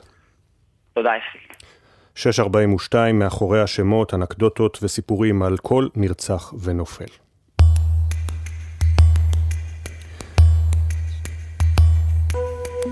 חנה קריצמן, בת שמונים ושמונה, מתה מפצעיה לאחר שנותרה בביתה בקיבוץ בערי. חנה ידעה לספר סיפורים, היא הקימה את הספרייה בבערי, והקריאה אין ספור מעשיות לילדי הקיבוץ. ללא לימודים או תעודת הוראה, הפכה חנה גם למורה ולגננת, ונהגה לאסוף סימניות מיוחדות מרחבי העולם. מופיד סנונו, בן חמישים ושבע מאבו סנן, נהרג מפגיעת נונטט בשטולה בעת עבודתו כפועל בניין. מופיד הקפיד להסתכל תמיד על חצי הכוס המלאה, ונודע בהכנסת האורחים שלו, תמיד פתח את דלת הבית בחיוך. הנער יונתן חג'בי נרצח במושב יחיני. יונתן אהב בעלי חיים וחלם להיות וטרינר. בני הזוג רם ולילי איתמרי נרצחו בביתם בכפר עזה. רם, קצין הרכב, לקח ללב כל שריטה קטנה. לילי אהבה יותר מכל לטייל ברחבי העולם, באחרונה החלה לארגן נסיעות לחול וקראה לעצמה לילי טורס. רב טוראי ליאור לוי, בת תשע עשרה מדימונה, הייתה סמלת מבצעים בפיקוד העורף. גם במהלך שירותה הצבאי המשיכה ליאור להתנדב במד"א, וחלמה ללמוד רפואה ולהפוך למנתחת. רבקה בן חורין, בת שבעים וארבע, נרצחה בניר עוז. יצירות האומנות של רבקה קישטו את הקיבוץ, ויטראז'ים, מוביילים וסמיכות הטלאים שתפרה את הקלנועית שלה מילאו צעצועי ילדים. רב סמל מולוגוטה גדיף, בן עשרים ותשע, נפל בקרבות בדרום. כחלק מתחושת שליחות החל מולוגוטה ללמד בני נוער במצוקה כדורגל, כדי להעניק להם הזדמנות שווה, כפי שניתנה לו. בני הזוג אלירן מזרחי, בן עשרים וארבע, ומאיה ביטון, בת עשרים ושתיים, תושבי פתח תקווה, נרצחו במסיבה ברעים. אלירן ומאיה התארסו רק לפני שבועות ספורים, וכבר הספיקו לבחור אולם לחתונה. רב סרן במילואים רועי נגרי, בן עשרים ושמונה מתל אביב, היה מפקד צוות בבית הספר ללוחמה בטרור. נגרי, מפקד נערץ, היה מנהיג עוד בילדותו. מספרים שבגיל שלוש ילדי הגן היו ממתינים לראות מה בחר לאכול, כדי לקחת את אותו הדבר. בני הזוג אביב ורטהיים ודורית כסלב ורטהיים נרצחו בביתם בכפר עזה. אביב היה איש קבע בחיל האוויר, ודורית שכונתה בוריס הייתה ידועה בשפתה הרעותה ובחוש הומור חד. החברים הטובים רוני פטרובסקי וסגיב ביילין בן צבי, בני עשרים וארבע, נרצחו ברעים במסיבה. השניים חזרו באחרונה מטיול משותף בדרום אמריקה. רוני, שאיבד את אמו בילדותו, היה מאמן כדורגל לילדים. על סגיב מספרים שפניו קרנו כמו הירח, והוא תמיד רצה להוכיח את עצמו. שמוליק וייס נרצח בביתו בקיבוץ בערי. שמוליק אהב במיוחד מוזיקה, את ביתו מילאו כלי נגינה ותמיד בקעה ממנו מנגינה. כל בני משפחתו של שמוליק הפכו לזמרים ונגנים בעקבותיו. סמל יבגני גלסקי, בן שלושים וארבע מסדרות, שרת בשלוש השנים האחרונות במערך הכבאות וההצלה. יבגני, או ג'ניה כפי שכונה בילדותו, היה רוכב אופני ערים והתאמן במרץ לקראת תחרות שאמורה הייתה להיערך החודש. בשבת שבעה באוקטובר הוא התכוון לצאת לאימון אחרון לפני התחרות. קטרינה טבגן גולדמן, בת עשרים ושש מחולון, נרצ... נרצחה במסיבה ברעים. קטרינה אהבה במיוחד בעלי חיים וניסתה למצוא בתים לחיות נטושות. הוריה תרמו לזכרה מזון לבעלי חיים מעוטף עזה. רב סמל ראשון דרור אלטון היה חבלן בימם. בילדותו אפשר היה למצוא את דרור תמיד במגרשי הכדורגל, נלחם כמו אריה על כל כדור, על כל פס ועל כל שנייה, סיפור החברים. לדרור הקשוח הייתה אהבה נוספת, הריקוד. הוא אפילו נסע עם להקת המחול של המועצה האזורית מסגב למשלחות לברזיל ולקוריאה הדרומית. רומי אלי ברנט, בת שלושים ושמונה ממודיעין, נרצחה במסיבה ברעים. רומי, שגדלה במשפחה חרדית, הקימה מותג בגדי מסיבות, כמו שתמיד חלמה. רב סרן במילואים עידו חוברה, בן שלושים ושש, היה חבר כיתת הכוננות בקיבוץ סופה. אשתו מספרת שעידו יצא למילואים יותר מדי, והיה כל כך צהוב שהיה משחרר את חייליו ונשאר במקומם. עידו אהב מאוד את הארי פוטר. זיו שופן מבארי שהה בבוקר שבעה באוקטובר בתל אביב, אבל החליט לחזור ולנסות להציל את חבריו. הוא נהרג בקרבות בקיבוץ. מספרים שדלתו של זיו תמיד הייתה פתוחה לכל מי שזקוק, והוא אפילו ערך בביתו תיירים. דניאל ודאי מירושלים נרצח במסיבה ברעים. בצעירותו שיחק במחלקת הנוער של הפועל קטמון ירושלים. חבריו לקבוצה הזכירו את שחקן הכנף המוכשר שתמיד יצחיק את החבר'ה. בני הזוג נראל זיני וניב רביב נרצחו בכפר עזה ימים ספורים לפני הצעת נישואים מתוכננת. במהלך שירותו נראל השלים בהצטיינות טירונות מורכבת בחוות השומר, וגם לאחר שנפצע התעקש להמשיך לשרת. ניב הייתה סטודנטית לפסיכולוגיה וקרימינולוגיה. לפני שבועיים הבאנו את סיפורו של ירדן בוסקילה שנרצח במסיבה ברעים ופיתח עשרות סטארט-אפים בשירותו הצבאי. משפחתו מבקשת להוסיף שירדן נשאר יזם גם אחרי שפשט את מדיו, ובמשך יותר משנה פיתח אתר לעסק של אחותו ולא הזניח אף לא פרט אחד קטן. השמות והפנים. הסיפורים המלאים יעלו בהמשך לעמוד האינסטגרם והפייסבוק של גלי צהל, ואנחנו מזכירים לכם, בני המשפחה והחברים, אתם מוזמנים לשלוח לנו סיפורים ותמונות למייל זיכרון שטרודל ג'י אל זד נקודה סי או נקודה איי אל, זיכרון עם K. תודה לתמר שונמי ואנה פינס שמביאות מדי בוקר את הסיפורים הללו לשידור. פינת הפרשנים עכשיו, והיא מגיעה אחרי מאחורי השמות. לא תכננו את זה, אבל זה בהחלט הגיוני. אנחנו רוצים לדבר על ההיבטים המדיניים והביטחוניים של השלב הבא, מבצע הקרקעי שהחל אור ליום, שהחל בעצם בשישי בערב ונמשך גם בשעות זו. כוחות גדולים של צהל נמצאים בעזה ופועלים נגד המחבלים, אחרי תקופה שנראה היה שהמבצע מדשדש, אחרי דיבורים שונים על מיטוט שלטון חמאס, החזרת החטופים, האם בהכרח זה מתנגש, האם המבצע מחזק דווקא את המטרה הסופית. הדוקטור אלון ליאל, לשעבר מנכ"ל משרד החוץ, שלום לך, בוקר טוב. בוקר טוב. והאלוף במילואים עמוס גלעד, לשעבר ראש האגף המדיני ביטחוני במשרד הביטחון, שלום לך, בוקר טוב. שלום, בוקר טוב. שוב, אני, אני אומר את הבוקר טוב בלי לחשוב באוטומט, אבל אני יודע שלימים קשים עדיין. אלוף במילואים גלעד, נראה היה שהעסק מדשדש עד שהחלה הפעולה הקרקעית ביום ה-עשרים ואחד ללחימה בערבו. איך אתה מנתח בינתיים את הנושא? לא, אני לא חושב שהוא מדשדש. זה זוועה שחסרת תקדים, וחיל האוויר הופעל בעוצמה יוצאת דופן, והכשיר את הקרקע למהלך קרקעי, וביחד זה מקשה אחת שצריכה להביא בסוף לתת מענה לשתי מטרות במקביל, שאין ביניהם סתירה לדעתי. אחד, כשהחמאס לא ימשיך לתפקיד, זאת אומרת, הוא יפסיק את את קיומו כישות מדינית טרוריסטית, ארגון אכזרי שמענה את האנשים שלו ועוסק בטרור שכמוהו אפילו דאעש כבר מחביר לידו. והמטרה השנייה זה להחזיר את בני ערובה, זה מטרת על. יש כאלה שמוצאים סתירה, אני חושב שזה שתי מטרות על שלפחות צריך לומר אותם, להתכוון אליהם ולכוון את כל המאמצים, ולא לראות בהם סתירה. מדינת ישראל, אם היא לא תחזיר את בני הערובה, זו פשיטת רגל. ואחר כך יש את אסטרטגיית היציאה. אחרי שנביס את החמאס, צריך לחשוב מה עושים הלאה. זה אני מניח תשאל בהמשך. החשש הוא, ראיתי אתמול את אחת מבנות המשפחות, אני מתנצל שאני לא זוכר את שמה, אומרת לתמרי שלום ולאלון בן דוד בערוץ שלוש עשרה, ברור לנו שעכשיו שהכוחות על הקרקע זה לא שהם הולכים להציל את כל מאתיים ושלושים החטופים ולצעוד איתם יד ביד. החשש הוא מהסתבכות או מכך שהחרב תהיה על הצוואר של חמאס, באופן מטאפורי, כך שהם ינסו אולי אה, להגביר את הלחץ הפסיכולוגי באמצעות סרטוני זוועה אה, או איומים. אה, מה אתה חושב על זה, אלוף במילואים גלעד? קודם כל זה חשש נכון, וצריך להתייחס אליו ברצינות, אבל ממילא אין משא ומתן. לפי כל הדיווחים וההודעות, החמאס מפעיל עליהם טרור פסיכולוגי, כמו שזה מוגדר, אחרי כל מעשי הזוועות שהם עשו. נראה לי שהיום אנחנו יכולים יותר להסתכל, אנחנו צריכים להיות נחושים להשיג את שתי המטרות האלה. אם למשל תהיה הצעה אמיתית, אם בתיווך ובערבויות מתאימות להחזיר את בני ערובה, זה כולל תינוקות, נשים, ילדים, זקנים וכו'. זה באמת דבר חסר תקדים, מה שקרה פה, ולמדינה יש אחריות להחזיר אותם. אני הייתי מחזיר אותם גם בעסקה כוללת, בלי כל מיני נימוקים אחרים. Mm-hmm. אבל שתי המטרות האלה חייבות לעמוד לנגד עינינו כשתי מטרות על. ובמקביל החזית הדיפלומטית החשאית בניסיון להביא עסקה, אלון ליאל לשעבר מנכ"ל משרד החוץ, האם להערכתך באמת אפשר לסמוך על קטר כמתווך הוגן?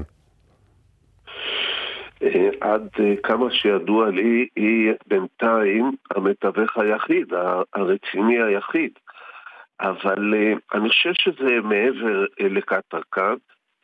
אמר עמוס ככה במשפט מובלע, אני הייתי עושה עסקה כוללת. זה משהו שממשלת ישראל לא הסכימה לו עד עכשיו. אני רואה בתקשורת העולמית, בעיקר בתקשורת הדוברת ערבית, אבל גם במערב, שהחמאס אתמול הודיע שהוא מוכן כולם תמורת כולם. יש פה אתגר שממשלת ישראל צריכה להתמודד איתו, כי המשפחות אומרות all for all, כולם תמורת כולם. אני חושב שזה אומנם קשור למערכה השנייה, הצבאית הרגילה, אבל צריך להיות מטופל בנפרד. השאלה אם יש היום רוב בקבינט המלחמה, בקבינט הרחב, לכולם תמורת כולם, אם כן, יכול להיות שאפשר להפריד את זה, זה הרבה מעבר לקטר. צריך פה הסכמה של שני הצדדים, ואם עושים את זה, המלחמה יכולה להימשך. אין פה לדעתי בינתיים, לא שמעתי, התניה של החמאס לשחרור השבויים והפסקת אש כוללת. זה חשוב מאוד שידונו בזה במקביל כל הזמן. ניסה אה, מוח... אה, סינואר, יחיה סינואר הלילה לשחרר הודעה, ברור שזה לוחמה פסיכולוגית, אה, שרוצים, שאפילו קרא לישראל לשירות בתי הסוהר להכין את רשימות כל האסירים, לרוקן את בתי הסוהר. גם ראש הממשלה אתמול אמר, דנו בנושא הזה, דנו בנושא הזה של שחרור כל האסירים.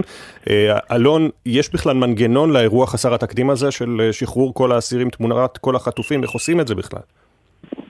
תשמע, קודם כל, הכל חסר תקדים. נכון. אז אה, פעם ראשונה מתמודדים עם דבר כזה, אה, אבל לפי דעתי זה עניין אה, לא של ביצוע טכני, של הכנת רשימות או הזמנת אוטובוסים, זה עניין של החלטה. אני חושב שגם אם ממשלת ישראל לא בשלה להחלטה כזאת, כתוצאה מלחץ של המשפחות, לחץ דעת קהל כאן, ובסוף גם לחץ עולמי ולחץ אמריקאי, אפשר להתקדם לזה במקביל ומהר, כי הלא זה דבר שאם לא תטפל בו מהר, המערכה השנייה יכולה להכריע את גורלם של חלק מהחטופים. אז זה דבר ש, שחייבים לטפל בו ללא דיחוי, ללא דיחוי, אי אפשר חכות לסוף המערכה. עמוס גלעד, כמי שהיה שם גם בצד לובשי המדים, גם בצד המדיני, הרבה מאוד אנשים הסיעו עצות בשבועות האחרונים, למה ישראל לא מציגה דדליין לחמאס, תשחררו את כולם תוך שבעים ושתיים שעות או שניכנס לעזה, למה לא פועלים נגדם בצורה יותר קשוחה, הייתי אומר צ'ק נוריסית כזאת, זה לא באמת עומד במבחן המציאות, נכון? צ'ק נוריס זה הוליווד, כן. ואם תציב להם אולטימטום שבעים ושתיים שעות ואחרי זה לא יקרה כלום, צריך לעשות, אני מאוד, לא משתמש במילה שמח, אבל זה מאוד משביע רצון שהרפל שורר על הפעולות הקרקעיות של צה"ל, צריך לעשות ולדבר יותר, ואני חושב שככה הולכים לעשות, אני אגב לא אמרתי את זה במובלע, אני אומר את זה בכל ברור וחד כל מקום, צריך להציב שתי מטרות על ולפעול. עכשיו אם החמאס אומר מה שהוא אומר, זה לא מביא עסקה כמובן, זה אתה צריך להביא מדינות שיהיו ערבות, ומנגנון שיפעיל את זה, זה אפשרי, גם אם זה חסר תקדים, ברגע שיש החלטה וערבויות, ואתה יודע שהחמאס לא משתה בך.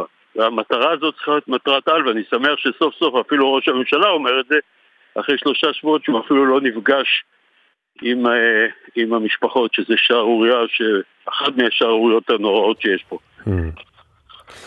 אלון ליאל, בוא נדבר על ארדואן, אחרי שכבר היה, זימנו אותך לכמה שיחות בשנה האחרונה על הפיוס הגדול, והוא כמעט הגיע לכאן, אתמול הוא מתייצב שוב בראש עצרת שנאה, שר החוץ מורה לנציגים הישראלים בטורקיה לחזור לארץ, מה שמכונה להתייעצויות, זהו, הפיוס נגמר? אני חושב שהוא נגמר, במובן הזה שיקח הרבה מאוד זמן להחזיר את הדיפלומטים שלנו מכאן, השגריר שלו עדיין פה, ולדעתי יצטרך לעזוב אחרי שיעשו דיון מסודר בעניין. הנאום שלו בפרלמנט וההפגנה שהוא ארגן אתמול בשדה התעופה של איסטנבול, אני מבין שיש שם מאות אלפים, והדברים שהוא אמר בהפגנה לא מאפשרים אפשר המשך יחסים סביר איתם, ואנחנו נכנסים שוב למשבר ארוך ועמוק מול טורקיה, חבל, כי בשנתיים האחרונות הוא היה זה שחיזר אחרינו, אבל תמיד היה ארדואן אידיאולוגי וארדואן פרקטי, וכשהוא ראה את ההסכם עם האמירויות, והוא ראה לאן הולכת הולך ישראל באזור, קפץ הארדואן הפרקטי ושיפר את היחסים, ואחרי שהוא ראה את השביעי באוקטובר, עלה צץ לו שוב, יצא לו השד האידיאולוגי, האחים המוסלמים, וזהו, זה לצערי סוף הסיפור לרגע זה, ומה שכואב זה שהיום, היום זה מאה שנה לרפובליקה שהקים אטאטורק, והם אפילו לא חוגגים פה, לדעתי לא יוכלו אפילו לקיים פה קבלת פנים בגלל הזעם הציבורי. כן, ההבדל בין אטאטורק לטייפ ארדואן. אני מאוד מודה לשניכם, אלון ליאל, אלוף במילואים עמוס גלעד, הדילמה הקשה עוד לפנינו ולפני מקבלי ההחלטות, ורק אומר שיפעת זיילר הייתה קרובת המשפחה, שניים מקרוביה נחטפו, והיא דיברה אתמול בחדשות שלוש עשרה על החשש של המשפחות, שהרי אין פה happy end של תמונה של לוחמי צה"ל יוצאים עם כל מאתיים ושלושים החטופים יד ביד מהרצועה. מיד אחרי הפסקה קצרה, השעה השנייה של בוקר טוב ישראל, יהיו איתנו שר החינוך יואב קיש וראש מטה המשפחות שנועדו אתמול עם ראש הממשלה נתניהו, ננתח את הצהרתו, את התשובה שלו לשאלת דורון קדוש והשינוי של התשובה לאחר מכן, כבר חוזרים.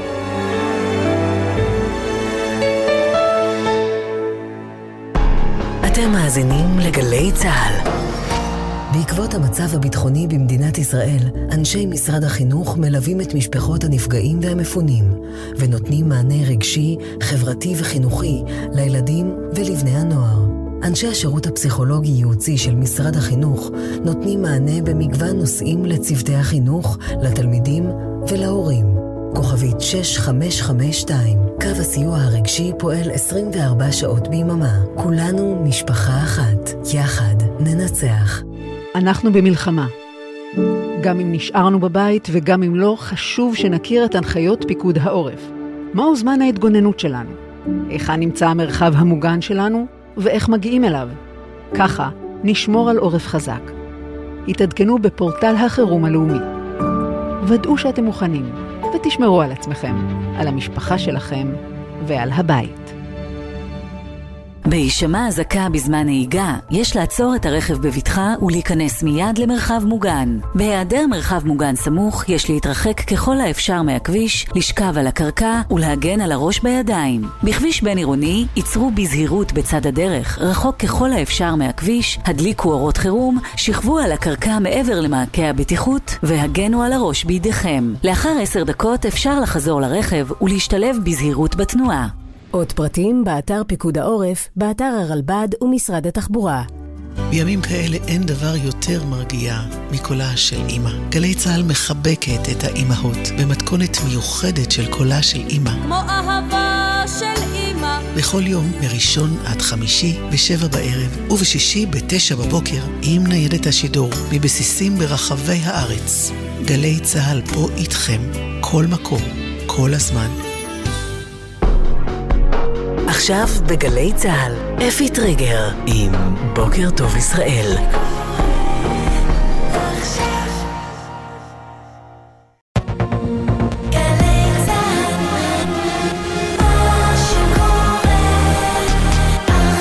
שבע בגלי צהל. כניסה או עסקה. בדרישה חד משמעית שהפעילות המבצעית תשקול את גורל החטופים. נציגי משפחות החטופים והנעדרים נועדו עם ראש הממשלה נתניהו ודרשו לשקול את הכניסה הקרקעית. שר הביטחון גלנט השמיע אמש קולות אחרים. ככל שנקה יותר קשה את החמאס, כך גדל הסיכוי להביא אותו לפתרונות שיאפשרו לנו את ההגעה אל יקיריכם. דורון קדוש וגל ג'רסי ידווחו, ונהיה עם דודי זלמנוביץ', ראש מטה משפחות החטופים וקרוב משפחתו של עומר שם טוב שנחטף לעזה. בורח מאחריות. אחרי המלחמה, כולנו, כולם, יצטרכו לתת תשובות לשאלות קשות, זה כולל אותי. נתניהו קיים מסיבת עיתונאים ראשונה שלושה שבועות לאחר פרוץ המלחמה, ושוב סירב לקחת אחריות על המחדל, בדומה לשר הביטחון, הרמטכ"ל וראש השב"כ. יניר קוזין יסכם, ונהיה עם השר יואב קיש מהליכוד. מדינה בטיפול, צבא בטיפול. מילואימניקים שחוזרים משדה הקרב מספרים להדס שטייף על הדרך שבה הצבא מטפל בהם. אחד הדברים שאנחנו מלמדים אותם זה שהפחד הוא בסדר, ואנחנו יכולים להילחם גם תוך כדי הפחד. וגם שנה עם אילן פיורנטינו, זיכרונו לברכה. המרחק בין הגדר של נחל עוז לגדר המערכת היא שבע מאות ושמונים מטר. סטודנטים ממכללת ספיר ליוו במשך חודשים את הרבש"ץ של, נח... של קיבוץ נחל עוז עד חודשיים לפני נפילתו בשבעה באוקטובר. יערה אברהם תביא את התיעודים. זה הזמן שלי להחזיר לקהילה, וזה הרגע שלי להקריב ממני בשבילהם. בוקר טוב ישראל. בוקר טוב ישראל עם אפי טריגר, עורך ראשי שרון קינן.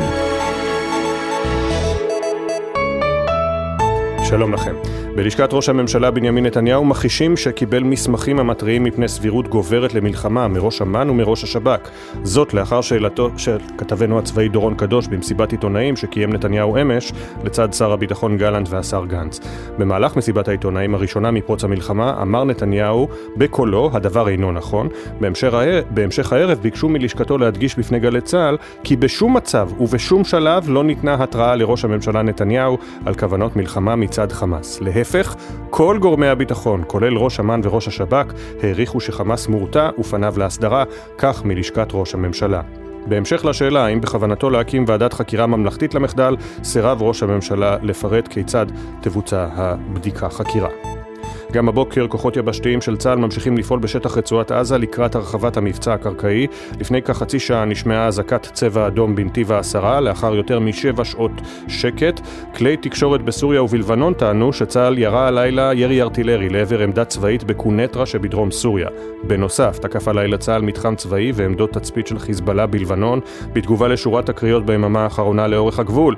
במקביל, כוחות צה"ל, הנדסה ומשמר הגבול הרסו הלילה את דירתו של מחבל חמאס שרצח את בנות משפחת די בפיגוע בבקעת הירדן לפני כחצי שנה. מנהיג חמאס ברצועת עזה יחיא סינואר בהצהרה ראשונה מתחילת המלחמה. לטענתו, חמאס מוכן לשחרור מיד של החטופים והשבויים הישראלים בתמורה לשחרור כל אסירי חמאס. דובר צה"ל, תת-אלוף דניאל הגרי, האשים את חמאס בטרור פסיכולוגי והדגיש אין כל עסקה על הפרק בנושא החטופים. קרוב משפחתן של ירדן רומן וקרמל גת שנחטפו לעזה, גיל דיקמן, טוען שהממונה על החטופים והנעדרים גל הירש השתיק אמש את בני המשפחות בשיחת הזום שקיים עימן, וסירב להשיב על שאלותיו ולפרט על הצעדים הנעשים להשבתן. מטעמו של גל הירש נמסר כי בתחילת שיחת הזום שהתקיימה עם מאתיים וחמישים משתתפים, הושתקה השיחה למספר דקות כדי לאפשר להירש להעביר את המסר, לאחר מכן נפתח הזום לשאלות משתתפים. דיקמן אמר בריאיון בבוקר טוב ישראל, אני לא ישן בלילה כשהוא בתפקיד. גל הירש לא מדבר איתנו, עושה דברים אחרים. מה יש להישאר בזום עם, עם, עם הבן אדם הזה כשהוא זה שמנהל סוגיית השבויים והנעדרים? אי אפשר שזה יהיה הבן אדם שיהיה בתפקיד הזה ככה. אנחנו לא יכולים לישון בלילה כל עוד הוא בתפקיד. טרגדיה בהוליווד, השחקן מתיו פרי, הלוא הוא צ'נדלר מהסדרה חברים, מת הלילה בגיל חמישים וארבע בלבד, על פי דיווח באתר טי אם זי. פרי טבע אה, ונמצא ללא רוח חיים בג'קוזי בביתו שבלוס אנג'לס. נפתרה חקירה לבירור נסיבות המוות של מתיו פרי, שהתמודד מאז ימי הסדרה פעמים רבות עם התמכרות לחומרים אה, מסוכנים. אין עדכוני תנועה בשעה זו מגלגלץ, ומזג האוויר חם מהרגיל לעונה. ברוב אזורי הארץ צפויים ממטרים מקומיים מלווים בסופות רעמים יחידות, ייתכנו שיטפונות בנחלי הדרום והמזרח. בוקר טוב ישראל עם אפי טרינגר.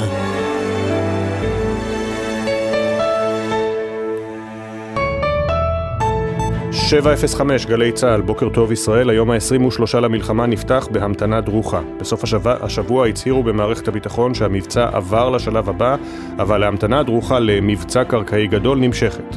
המתנה שמדירה שינה מעיניהם של מאתיים ושלושים משפחות עד לחזרת יקיריהן, ודאגה שפעילות קרקעית עלולה להשפיע על מצב החטופים לרעה, למרות הערכות הדרג המדיני-ביטחוני. בתוך כל הבלגן, ראש הממשלה נתניהו התייצב אמש לראשונה להשיב לשאלות עיתונאים, אבל עדיין לא מיהר לקבל אחריות בניגוד לחבריו לצמרת. בהצהרה שקיים כתף אל כתף לצד שר הביטחון יואב גלנט והשר בני גנץ, ניסו השלושה להוכיח שהותירו את משקעי העבר מאחור. הנה סיכום היממה החולפת בקולות. עד כה מסרנו הודעה למשפחותיהם של שלוש מאות ואחד עשר חיילי צה"ל ולמשפחותיהם של מאתיים ושלושים חטופים. הלחץ הצבאי שמפעיל צה"ל על חמאס נועד גם לטובת השבת החטופים. ככל שנקה יותר קשה את החמאס, כך גדל הסיכוי להביא אותו למצב שבו יסכים להגיע לפתרונות שיאפשרו לנו את ההגעה אל יקיריכם. בדרישה חד משמעית שהפעילות המבצעית תשקול את גורל החטופים והנעדרים, וכל מהלך שישקל ייקח בחשבון את שלום אהובינו. יעדי המלחמה מחייבים כניסה קרקעית. אין הישגים ללא סיכונים. כדי לחשוף את האויב, כדי להשמיד אותו, אין דרך אלא להיכנס בעוצמה לשטח שלו. האם תוכל לומר במפורש שאתה מקבל את העובדה שגם לך יש אחריות על האסון שפקד אותנו בשבעה באוקטובר? אחרי המלחמה, כולנו, כולם, יצטרכו לתת תשובות לשאלות קשות, זה כולל אותי.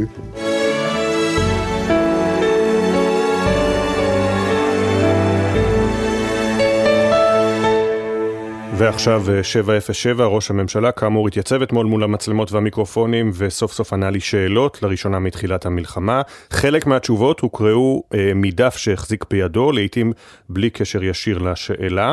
הוא כאמור סירב לקחת אחריות על מחדל, אה, המחדל העצום בשבעה באוקטובר. יניר קוזין כתבנו המדיני סיכם את השאלות והתשובות ממסיבת העיתונאים, גם אלה שעליהן לא הייתה תשובה מוכנה בכתב מראש. הנה הכתבה. אזרחי ישראל, לראשונה מאז החלה המלחמה, ראש הממשלה נתניהו קיים מסיבת עיתונאים בה נשאלו שאלות. נתניהו לרוב לא השיב עליהן, אלא הקריא מתוך דף שהכין מראש, כמו בשאלה האם יודע שלא כראש ממשלה יש אחריות למחדל עשרים ושלוש, וכך השיב. אחרי המלחמה, כולנו, כולם, יצטרכו לתת תשובות לשאלות קשות, זה כולל אותי. היה פה מחדל נורא, והוא ייבדק עד תום, אני מבטיח לך, אני מבטיח לכם. לא תישאר פה אבן על אבן שלא תיבדק. כן, נתניהו גם אתמול סירב לקבל אחריות על תפקידו במחדל, גם כשהשאלה נשאלה בדרך מקורית. אמרת, אדוני, מעל בימת הכנסת, בממשלות שלי הדרגים הביטחוניים נשמעים היטב, אבל בסוף האחריות, השתמשת במילה הזו, היא שלנו. אמרת גם בנאום נוסף, האחריות על הביטחון רובצת על כתפי הממשלה. מה השתנה, אדוני? למה אתה לא יכול לומר את המובן מאליו כמי שעומד בראש המערכת, שכרום הסמכות גם רום האחריות? אני לא חוזר ממילה אחת שאמרתי. לא אז וגם לא עכשיו. שאלה נוספת לראש הממשלה הייתה, האם העיסוק הבלתי פוסק ברפורמה המשפטית טרם המתקפה, הסיט את המיקוד מהנושאים הביטחוניים, והקרע שנפער בעם אפשר למעשה לאויבינו לתקוף אותנו. נתניהו השיב בלשון הווה, במקום בלשון עבר. קודם כל, הרפורמה המשפטית לא עומדת עכשיו על סדר היום. אנחנו הסרנו את כל החילוקי דעות בינינו. התייצבנו יחד כפי שאתם רואים כאן. מלבד המענה החלקי לשאלות, בחלק מהמקרים נתניהו ממש קרא מהדף, שורה של תשובות שהכין מראש ולא פעם לא הלמו כלל את השאלות שנשאלו.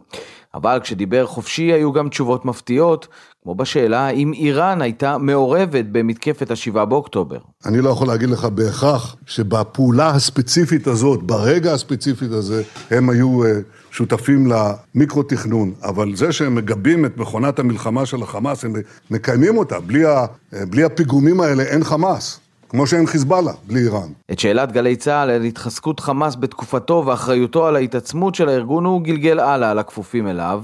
זו הייתה מסיבת העיתונאים הראשונה של ראש הממשלה בשלושת השבועות הראשונים של המלחמה, בה התחיל לענות על שאלות הציבור. בתקווה שהפעם הבאה לא תגיע רק בעוד עשרים ואחד יום. תודה יניר. הבוקר נמשך המבצע הקרקעי בעזה לקראת הרחבת הפעילות. שר ביטחון יואב גלנט הצהיר באותה מסיבת עיתונאים עם ראש הממשלה והשר גנץ שהכניסה הקרקעית היא דווקא צעד שמשפר את מצבה של ישראל לקראת עסקה להחזרת חטופים, צעד משמעותי. אין עסקה לפרק, מדגישים מקבלי ההחלטות. כתבנו הצבאי דורון קדוש עם כל הפרטים והעדכונים מהלילה על המשך המבצע.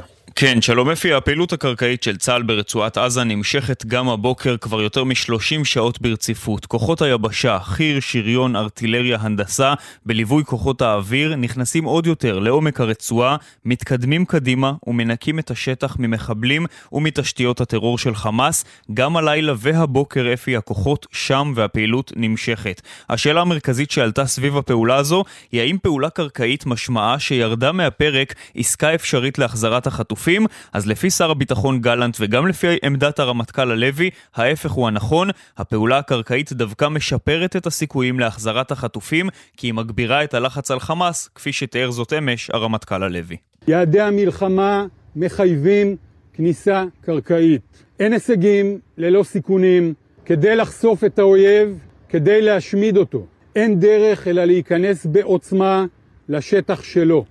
כן, וגם שר הביטחון גלנט אמר אמש בהצהרה לתקשורת, ככל שיגבר הלחץ הצבאי ותגבר עוצמת האש, כך גדל הסיכוי שחמאס יסכים להגיע לפתרונות שיאפשרו לנו להגיע אל יקירנו ואהובנו. גם ראש הממשלה נתניהו נשאל על כך, והשיב כי גם במהלך הפעולה הקרקעית עדיין יימשכו המגעים, והפעולה לא מבטלת אותם. ודורון, אתה שאלת אתמול את ראש הממשלה, שאלה שהופכת לסערה גדולה במהלך שעות הלילה והבוקר, האם אכן קיבל מסמכים מראש אמ"ן ומראש השב"כ לפני מספר חודשים? הניסוח שלך היה מסמכים שהתריעו על סיכוי גובר למלחמה. נכון, זו הייתה השאלה. בוא נשמע אפי את הדברים בדיוק כפי שהם היו אמש. ראש הממשלה, בחודשים שלפני המלחמה קיבלת מסמכים כתובים מראש אמ"ן חליבה וראש השב"כ רונן בר שמתריעים על סבירות הולכת וגוברת למלחמה. האם זה נכון שלא התייחסת למכתבים האלה, ומה הממשלה בראשותך עשתה כדי להעריך טוב יותר למלחמה אפשרית כזו? המשימה שאני הגדרתי לצה"ל היא להשמיד את החמאס ולהבטיח שעזה לא תחזור להיות איום על ישראל. התיאור שלך על מה שהיה לפני איננו נכון. שוב, התשובה, נדגיש למי שלא ראה, היא מוקראת מתוך משהו כתוב שהיה מראש שלא היה קשור לשאלה.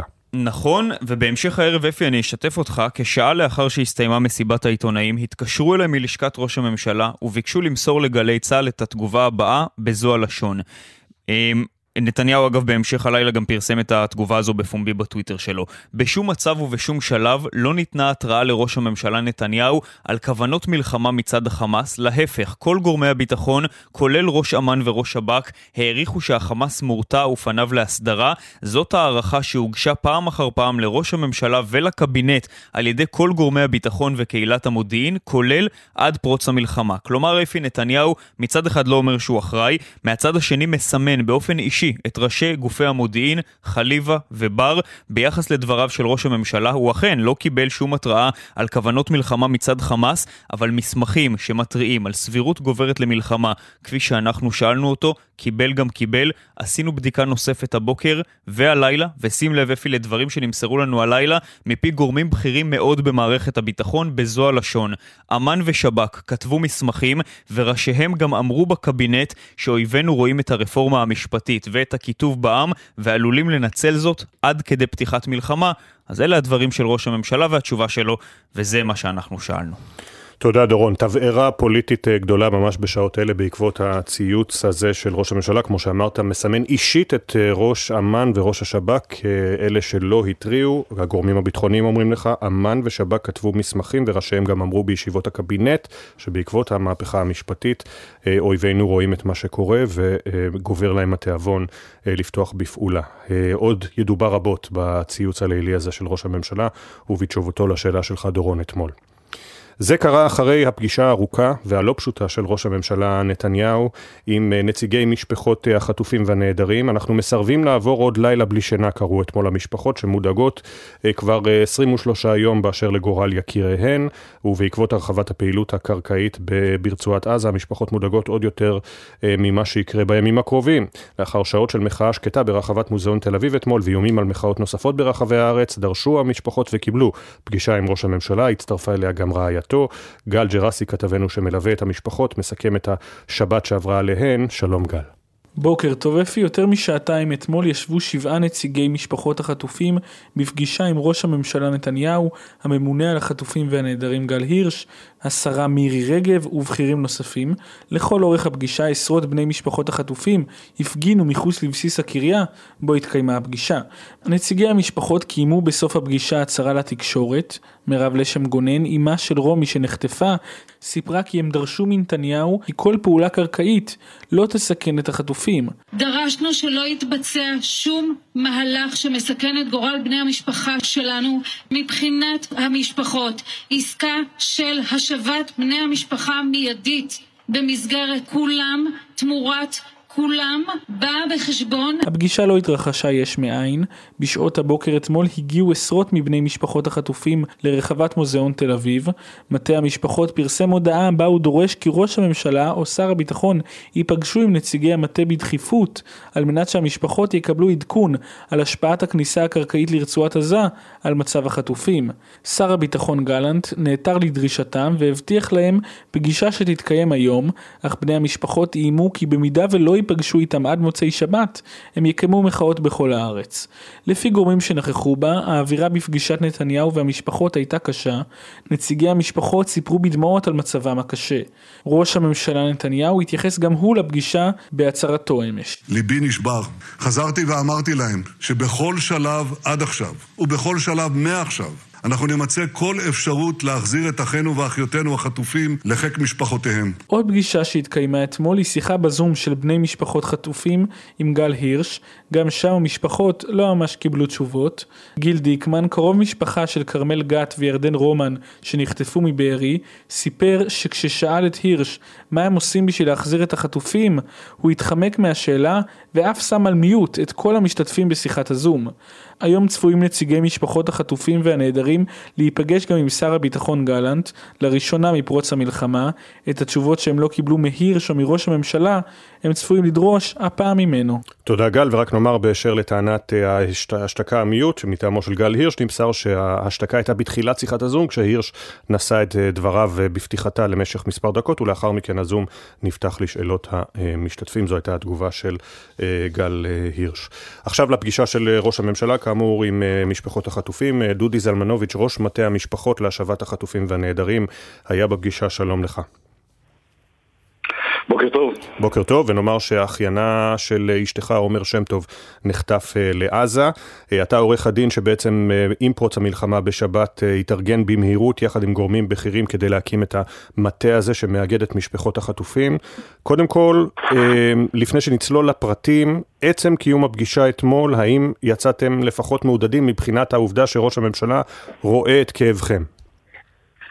טוב, רק תיקון קטן, אני לאירוע ביום שבת נכנסתי עם ילדה שלשמחתנו הגיעה הביתה, אבל שמונה, והיום כבר אנחנו יודעים על תשעה מחבריה נרצחו, ובשל כך היא, היא, היא ניצלה. תיקון אחד, תיקון שני, אכן אני עורך דין, אבל משבת בבוקר אני, אני אלף אחד דברים אחרים, גם אלף אחד דברים אחרים. ואחד הדברים גם שאמרתי בפגישה, הקושי הוא מאוד מאוד גדול, ציבור כזה של, של אנשים, שאנחנו באמת משתדלים, אנחנו תשעים וחמישה אחוז מהמשפחות החטופים והנעדרים, אני מזכיר, החטופים והנעדרים, כי יש לנו מאתיים ושלושים חטופים וכמה עשרות נעדרים עדיין, קשה מאוד, בוא נאמר ככה, אם עשינו אין סוף אה, אה, פעלולים, אני קורא לזה ככה, כדי להקים ארגון שנותן שירות לקרוב אה, למאות אה, חטופים ונעדרים, עם ארבעת אלפים אה, מתנדבים ומומחים. אחד הדברים הכי קשים כעת הוא באמת לשמר אה, סוג, סוג של שיח, אה, שאנחנו כמובן לא אומרים לאף אחד מה לא לעשות, אה, אבל קשה מאוד לשמר סוג של שיח בין אוכלוסייה כזו, שבמשך שלושה שבועות, באמת, אני מוריד את הכובע, עזוב אותי, אני, אני סך הכל מקרה קל אולי יחסית, אבל אנשים שאיבדו אנשים, אנשים שאיבדו תוך כדי הדרך האנשים, ועדיין יש לנו, יש להם... של... אה, סליחה שאני קוטע אותך, אבל עד כמה המצב הוא מטורלל, ביל חסר תקדים שאתה אומר על אחיינך שנהדר, המצב שלך קל יחסית לעומת משפחות אחרות, שמשפחות שלמות, דורות שלמים הם מחכים לשובם, זה פשוט היום ונורא. חברים, אני אמרתי את זה לנשיא ביידן, אני כבר התראיינתי על כך לא פעם ולא פעמיים. אנחנו לא נמצאים, לא בבב יער שעליו אני גדלתי לצערי הרב בבית אבא, אנחנו נמצאים במקום שמעבר לזה שמשפחות נכחדו, אלה שנותרו מהמשפחות, המקורבים שלהם צריכים לראות גם מה עוללו לאותם מקרים, ואני משתדל בדברים האלה לא לפרט יותר מדי, כי ההצבעות הן נוראיות. אז מה היה אתמול בפגישה? אני ביקשתי את הפגישה בסוד שעות הצהריים, מכיוון שכמו שאמרתם באמת אחרי התמרון הקרקעי או אחרי ש... מה שהיה בלילה, אתה צריך להבין כהורים כאשר יש אירוע מהסוג הזה, החשש גדל, ולכן אנחנו אמרנו, אנחנו רוצים להיות מדווחים ומעודכנים עד כמה שאפשר מבחינה מבצעית, עד כמה נשמרת ככל האפשר, עד כמה נשמר הביטחון, החשש לפגוע ביקרים לנו, ולכן גם היום תהיה אצל פגישה אצל גלנט, וגם אני ביקשתי פגישה עם ראש הממשלה, אכן הוא נענה, ותוך שעה או שעה וחצי קבעו לנו פגישה שעה וחצי לאחר מכן. מה אמר לכם ראש הממשלה, עורך דין זלמנוביץ'? אחרי שהוא שמע פעם נוספת, ואנחנו כל פעם מביאים משפחות חדשות עם סיפור חדש, שזה קורע את הלב, אתמול היו הרבה משפחות מהעוטף, מכפר עזה ומהאזור, שסיפרו שלא רק שחטפו להם, ולא רק שנהרגו להם, גם אין להם בית, הם נמצאים בשפעים, ללא בית, ללא בגדים, ללא כלום. אז דבר ראשון הוא הקשיב, הפגישה הייתה במקום שעה, הייתה שעתיים, קשב לכל אדם עם הסיפור שלו. לאחר מכן אנחנו שמענו, אני מצא את זה לשני דברים חשובים, ש... ואני גם אפילו מקריא מהכתב, שחלק מרכזי במאמץ, בשיקול המבצעי, והמבצעי הוא, הוא לקחת בחשבון בכל מהלך את, ה, את החשש מפגיעה ב, ב, ביקרים לנו. בצורה מאוד מברורה, כמובן לא נכנס לניסים טקטיים, גם אנחנו לא מצפים, אבל זה צריך להיות כל הזמן על סדר היום. לו דעתנו תשמע, כ, כמשפחות, היינו רוצים שכל דבר כזה של עיסוק בחטופים... ומה ענה לכם על כך ראש הממשלה? אמרתי שחלק מרכזי מאוד וחשיבה מדוקדקת, מבלי להיכנס לפרטים, שהוא לא נכנס לפרטים וגם לא ציפינו, נלקח בחשבון העובדה שאת כל תימון אה, מבצעי כזה יכול לפגוע במשפחות שלנו, זה נאמר מספר פעמים בצורה מאוד מאוד ברורה, אנחנו לא יכולים לשמוע, להבין, לרצות אחרת. הדבר השני שאנחנו הצגנו, והוא לא נשלל על הסף, גם פה לא נשלצו לפרטי העסקה, שמבחינתנו, כן, ואנחנו אומרים את זה מבחינתנו, אנחנו, קל לנו, קל לי, אה, שברגיל אני גם אזרח וגם עדיין עושה מילואים, קל לנו לבוא ולהגיד, קחו את כל משקעים בבתי, בבתי הסוהר בישראל, ו- ו- והביאו לנו את, ה- את המשפחות. עכשיו, אנחנו לא נכנסים בנושא הזה לשום, וקל בהקשר הזה, המטרה שלנו מאוד מובהקת. והבנתם ממנו שיש אפשרות של כולם תמורת כולם? הבנו ממנו שיש דברים, בוא נאמר ככה, זה לא נשאר לסף, יש המון דברים כעסקה או... אני רוצה רגע להזכיר, וזה אנחנו יודעים, כי אצלנו במטה, אני מזכיר היושבים יוסי כהן ואורסלונים ויעקב פרי וכל המי שעסק בזה בעבר, שמשון ליבמן ודוד מידן, אנחנו יודעים שאנחנו לא יכולים להיות מעורבים, לא רוצים להיות מעורבים, נפגע. בהתנחלויות עסקה כזו, אם נהיה מעורבים, והדבר הזה יהיה אה, אה, פומבי. מהטעם שהעסקאות האלה נעשות, כמו שאתה יודע, דרך מדינות החסות, אה, בצורה זו או אחרת, אה, כמו קטאר אה, וכמו אחרות, אה, ולכן להיכנס לפרטים, אה, בוודאי שלא, אבל בוודאי זה לא נשלל על הסף. תראה, אני שומע מעט מאוד, כי לא מצליח, אבל אני שומע הדברים בקונסנזוס, די בקונסנזוס הישראלי, אה, זה מכבר. כן, בקונצנזוס, אני לא יודע אם הם בקונצנזוס בקבינט עם השרים שנמצאים שם, אבל לא איזנקוט וכמובן וסער. אבל זה נושא ליום אחר כמובן. אמרת לו את זה? אמרתי לך, ואני אומר לציבור המאזינים, לנו יש את הפריבילגיה, את הצורך, את החובה, את השליחות, את המצווה, צבא, זה כמובן גם על, על כאלה של, של נעדרים, ואנחנו לא יודעים מה מצבם, להביא את כל מי ששם הביתה, ומכל הנעדרים להבין מה עלה בגורלם. אני מזכיר לך, אנחנו כל הזמן לשמחתנו עולים במספרים כאשר נעדרים הופכים לחטופים, ולצערנו אנחנו יורדים במספרים כאשר, כאשר נעדרים הופכים ל, ל, ל, לחללים, ובחלק מהמקרים אחרי שבוע או שבועיים או שלושה כבר, שלא ניתן לזהות אותם בגלל מעשי הסדום שעשו בהצלח לי על התיאור. עד כדי שאי אפשר לבצע זיהוי גנטי. ראינו בתמונות שהפיצה לשכת ראש הממשלה, שהיו שם גם רעייתו שרה נתניהו, שרת התחבורה מירי רגב, הדוברת שלו ויועצתו לענייני בעלי חיים טל גלבוע. מה היה חלקן בפגישה? אכן ראיתי את האנשים, אני לא יודע מה, מה ההגדרה של צה"ל. אה, תראה, אני, אני לא יודע, אנחנו לא... הם דיברו איתכם? עם... לא, תראה, הייתה לדעתי בת משפחה, היא פירטה לגבי, לגבי זה, קראת רק אתמול, אה, והשרה רגב התבקשה מאיתנו, היו שם כמה דברים שהוא ביקש ממנה לבדוק באופן ספציפי, עולות כל מיני שאלות שאני לא רוצה להיכנס אליהם כרגע, והן לא כל כך מעניינות, אבל ברמה של חלוקת, גם גל הירש, חלוקת המשימות של הדברים שאנחנו ביקשנו שנעלה, אז, אז גם את חלק מהדברים האלה ביקש מכמובן מזכיר הממשלה שנכח, מגל הירש שנכח, וממירי רגב בנושאים כאלה ואחרים. Okay. מעבר לזה אנחנו לא, באמת לא נכנסים, אין לנו את הפריבילגיה להסתכל על שום דבר אחר חוץ מאשר הרמה התועלתנית, ואני אומר את זה בצורה הכי ברורה, התועלתנית, כן. שפגישות מהסוג הזה יסייעו לנו. ויסייעו למטרה להשיב את יקיריכן מהביתה. דודי זלמנוביץ', ראש מטה המשפחות להשבת החטופים והנעדרים, תודה רבה שדיברת איתנו, תודה. תהיו חזקים. תודה לכם ובוקר טוב. תודה. תודה.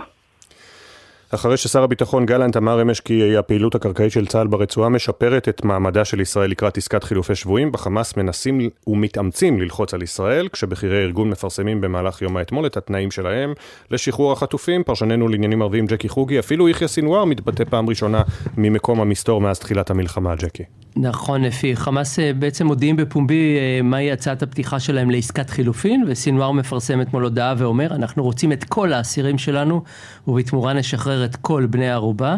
סינואר גם מתגרה בישראל, הוא אומר לגורמים המטפלים באסירים אצלם להכין כבר את הרשימות שיהיו זמינות לשלב הבא, וגם הדובר שלו, אבו עוביידה, מופיע ואומר דברים ברוח זו אתמול, אבל אצלו יש תוספת, תשמע. إن العدد الكبير من أسر العدو لدينا ثمنه تبييض كامل السجون الصهيونية من كافة الأسرى فإذا أراد العدو أن ينهي هذا الملف مرة واحدة فنحن مستعدون لذلك وإذا أراد مسارا لتجزئة الملف فنحن جاهزون لذلك أيضا وعليه أن يدفع الأثمان التي يعرفها. הוא אומר, המספר הרב של בני ערובה שאצלנו, תמורתו היא ניקוי בתי הכלא הציוניים מכל האסירים. אם האויב רוצה לסיים את התיק הזה בפעם אחת, אנחנו מוכנים. אם הוא רוצה לחלקו, אנחנו מוכנים גם כן, אבל עליו לשלם את המחיר, והוא יודע מהו. אז אומרים בעצם חמאס, אפי, אפשר לעשות עסקה גדולה, אפשר גם אה, כמה עסקאות בזו אחר זו, אחת עם אזרחים ואחת עם חיילים למשל, ואולי אה, גם עוד חלוקות, אבל הדרישה שלהם היא שחרור כלל האסירים שלהם בכלא. יש אלפים, יש קרוב לששת אלפים אסירים. מה שאתה מבין כאן שהם לא נשברו, לפחות לא כלפי חוץ, הם מציבים דרישות כמו בימי שגרה, למרות ה... אבל למרות הביטחון העצמי שהם מפגינים כאן, שים לב לשני דברים שנאמרו אמש. אחד, בכיר חמאס ברצועה, רזי חמד, אמר ככה, אנחנו ציפינו מחיזבאללה לתגובה חזקה יותר, ואבו עוביידה עצמו, בנאום שלו אתמול, פנה למדינות ערב ואמר להן את הדברים האלה. هل وصل بكم الضعف والعجز أنكم لا تستطيعون تحريك سيارات الإغاثة والمساعدات الإنسانية إلى جزء من أرضكم العربية الإسلامية الخالصة رغما عن هذا العدو المأزوم.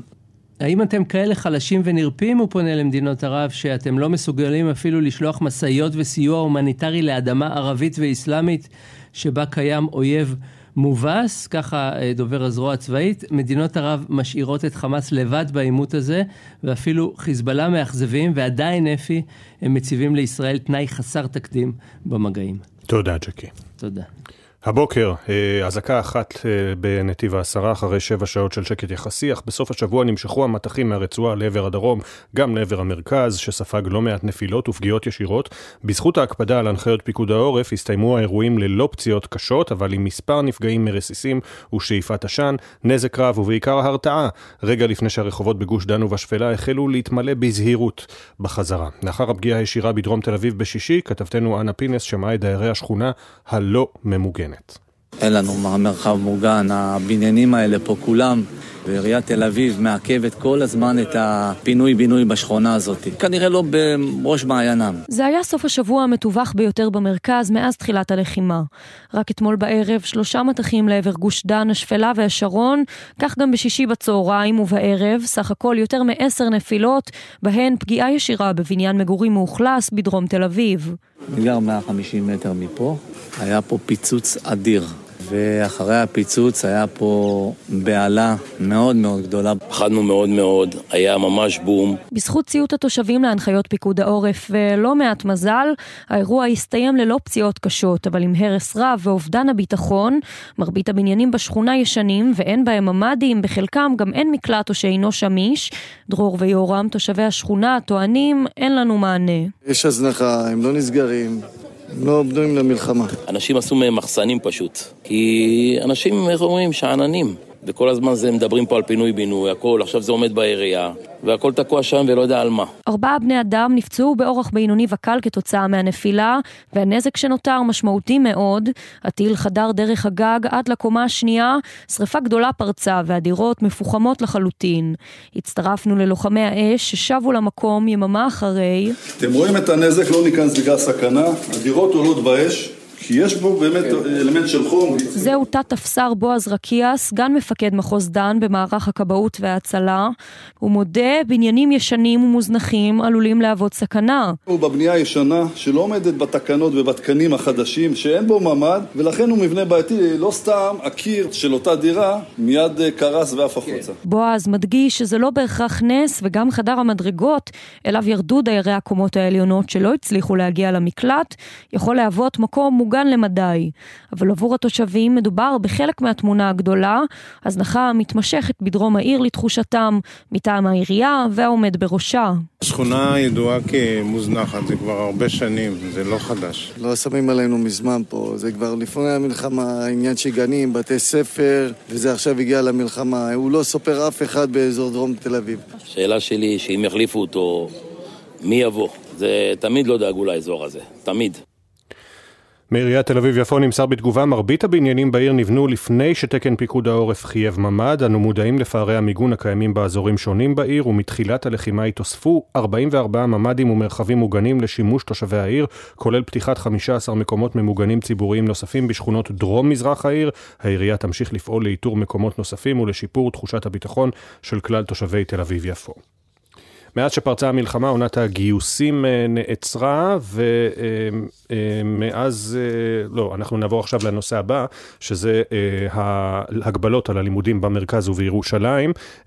פיקוד העורף החזיר חלק מההגבלות, רק במרחב מוגן זה יקרה. עוד מעט תהיה איתנו שר החינוך. לפני כן, הפרטים בפיך יובל מילר, כתבתנו לענייני חינוך. שלום אפי, בתום הערכת מצב ושעות בודדות אחרי שנורא מתח כבד לאזור המרכז וליישובי הדרום, פיקוד העורף החמיר אמש את ההגבלות על הלימודים במספר מוקדים ברחבי הארץ, אחרי שבשבוע שעבר הונחו מוסדות הלימוד באזור גוש דן ובירושלים לחזור לשגרת לימודים ללא הגבלות כלל. מהבוקר ההנחיה הזאת משתנה, בהתאם לשינויים מעתה ניתן לקיים לשגרת לימודים באזורים הללו, אבל רק בסביבת מרחבים מוגנים תקניים ובתנאי שניתן להגיע אליהם בזמן ההתגוננות בהתאם לכל אזור. לראשונה פיקוד העורף מחמיר את ההנחיות על כל היישובים והערים באזור השרון, ואחרי שעד היום לא היו מגבלות באזור הזה כלל, מהבוקר ניתן לקיים שם לימודים רק בקרבת מרחב מוגן. בשאר אזורי הארץ ההנחיות נותרו כפי שהיו. כל היישובים וכל הערים בכל הארץ פועלים בתיאום מלא עם פיקוד העורף ומשרד החינוך, אבל ההחלטה האם להפעיל את מוסדות החינוך בשטח נתונה בידי הרשות, ועל כן באשר לכל שינוי וכל התפתחות יש להתעדכן מול הצוותים החינוכיים והרשויות השונות. ההנחיות הללו תקפות עד מחר ומתעדכנות מדי יום. בשלב הזה הלימודים אינם בגדר חובה, והלימודים הווירטואליים התקיימו כסדרם. תודה, יובל מילר, כתבתנו לענייני חינוך. שלום לשר החינוך, יואב קיש, הליכוד. שלום רפי. בוא נתחיל באמת בנושא הזה של הלימודים. משרד החינוך מנסה, כמובן התפתחויות המלחמה הן לא פשוטות, אבל יש הרבה מאוד טענות של ההורים שחייבים להחזיר את הילדים לשגרה. מה עושים?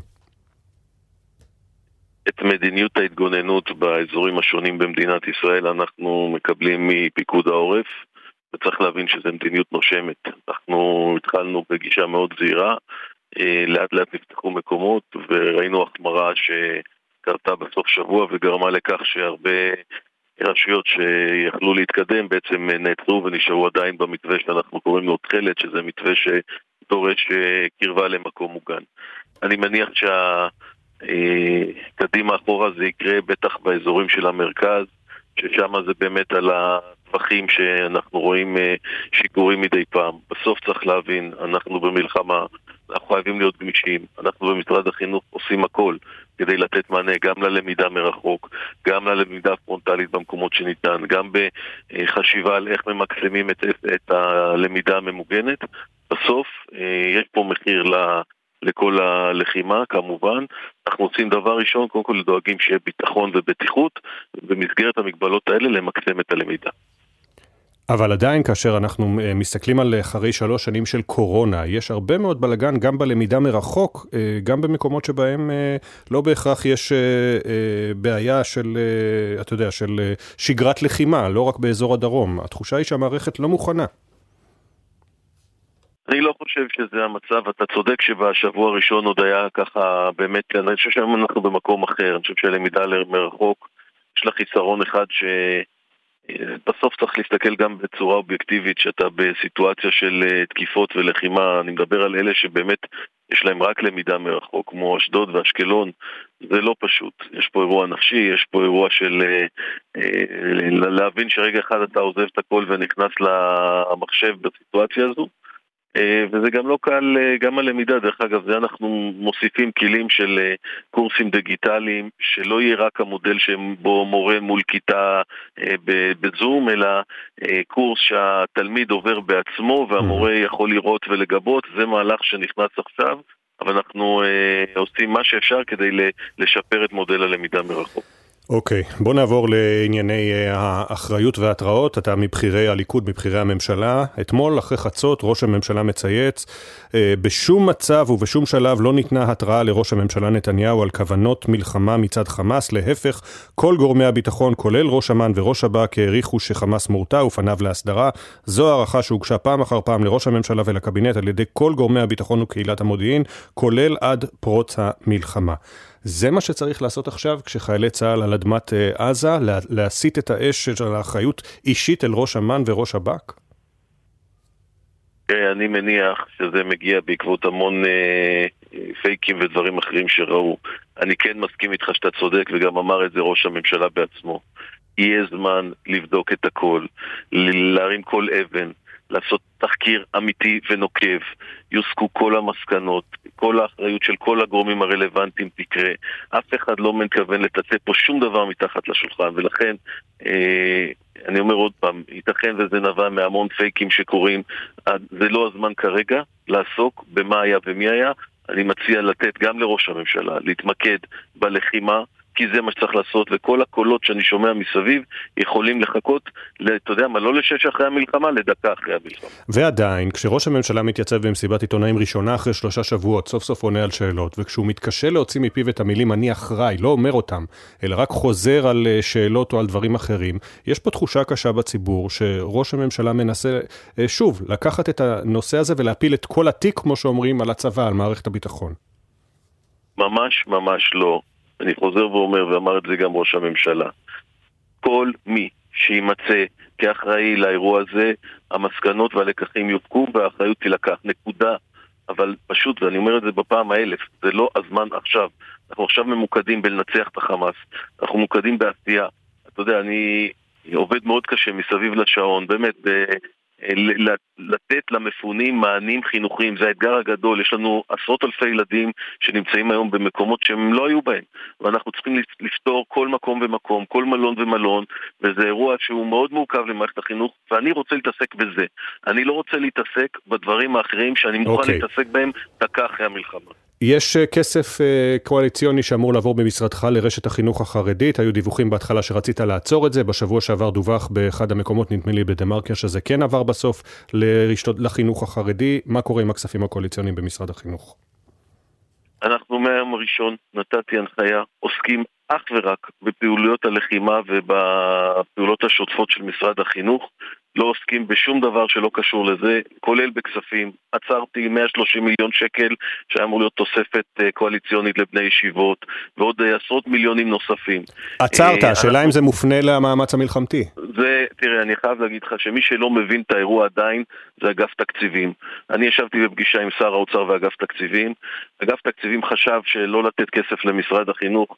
שר האוצר אמר להם, תקשיבו טוב, אתם תיתנו למשרד החינוך כסף כי יש לו בעיות לטפל בהם. ברגע שהוא אמר את זה, אני הלכתי לראשי הרשויות של העוטף ואמרתי, כל מה שאתם צריכים, תקבלו, נקודה, לא עוצרים אתכם בכלום. עכשיו, את המקורות, שזה הצד השני, מאיפה לוקחים את הכספים, עצרנו. עכשיו התפקיד זה של האוצר ואגף תקציבים, זה לקחת את המקורות האלה. אני במקום זה רואה שאגף תקציבים לוקח כספים מפעילויות של כפרי נוער וסטודנטים ומכינות שמשתתפים בלחימה. הם פשוט לא מבינים איפה נמצאים. אני מאוד מקווה ששר האוצר ייכנס לאירוע ויסדיר את הבלגן שאגף תקציבים עושים. שר החינוך יואב קיש, הליכוד, תודה רבה לך. שיהיו ימים טובים יותר. בוקר טוב. בשורות טובות. אמן. שבע וארבעים הכותרות. דרישת חמאס לשחרור כלל האסירים הביטחוניים בישראל תמורת כלל החטופים. דודי זלמנוביץ', ראש מטה משפחות החטופים והנעדרים, הוא קרוב משפחתו של עומר שם טוב שבשבי חמאס, אומר בריאיון לבוקר טוב ישראל, נתניהו לא שלל את האפשרות. הבנו ממנו שיש דברים, בוא נאמר ככה, זה לא נשאר לסף, יש המון דברים כעסקה, נפגע, בהתנחלויות עסקה כזו, הם נהיה מעורבים והדבר הזה יהיה אה, אה, פומבי. קל לנו לבוא ולהגיד, קחו את כל משקעים בבתי הסוהר בישראל והביאו לנו את המשפחות עכשיו. בתוך כך גם הבוקר ממשיך צה"ל לפעול בתוך שטח רצועת עזה לקראת הרחבת המבצע הקרקעי. לפני כשעה נשמעה אזעקת צבע אדום בנתיב העשרה, לאחר יותר משבע שעות שבהן לא זוהו שיגורים לעבר ישראל מהרצועה. לאחר שאלת גלי צה"ל, בלשכת ראש הממשלה בנימין נתניהו מגלגלים את האחריות למחדל שבעה באוקטובר לדרג הביטחוני והמודיעין. בשום מצב ובשום שלב לא ניתנה התראה לראש הממשלה, להפך כל גורמי הביטחון העריכו שחמאס מורתע ופניו להסדרה, כך בעברה שפרסמה לשכת ראש הממשלה בשעות הלילה, לאחר שבמסיבת העיתונאים שקיים נתניהו אמש, לראשונה מפרוץ המלחמה, שאל כתבנו הצבאי דורון קדוש, האם קיבל נתניהו מסמכים המתריעים בפני סבירות גוברת למלחמה. נתניהו השיב בזמן אמת, התיאור אינו נכון. נכון, גורמי ביטחון אמרו בתגובה לדורון קדוש שהם עומדים על כך שהתריעו. עדכוני תנועה לנהגים מגלגלץ, כביש החוף צפון העמוס מכיוון עתלית עד מחלף חיפה דרומה בגלל תאונה, כביש תל אביב ירושלים עמוס מגנות עד כפר חב"ד בגלל תאונת דרכים, כביש ארבע דרומה עמוס לתנועה ממורשה עד מחלף גבעת שמואל, מזג האוויר חם מהרגיל לעונה, אבל גם ייתכנו ממטרים מקומיים מלווים בסופות רעמים יחידות, ויש סיכוי לשיטפונות בנחלי הדרום והמזרח. נצא לכמה הודעות ואז שנה עם אילן פיורנטינו, זיכרונו לברכה, סטודנטים ממכללת ספיר ליוו במשך חודשים את הרבש"ץ של קיבוץ נחל עוז שנפל בקרבות שבעה באוקטובר. יערה אברהם כתבתנו תביא את הקולות והתיעוד המיוחד. בוקר טוב ישראל, מיד חוזרים.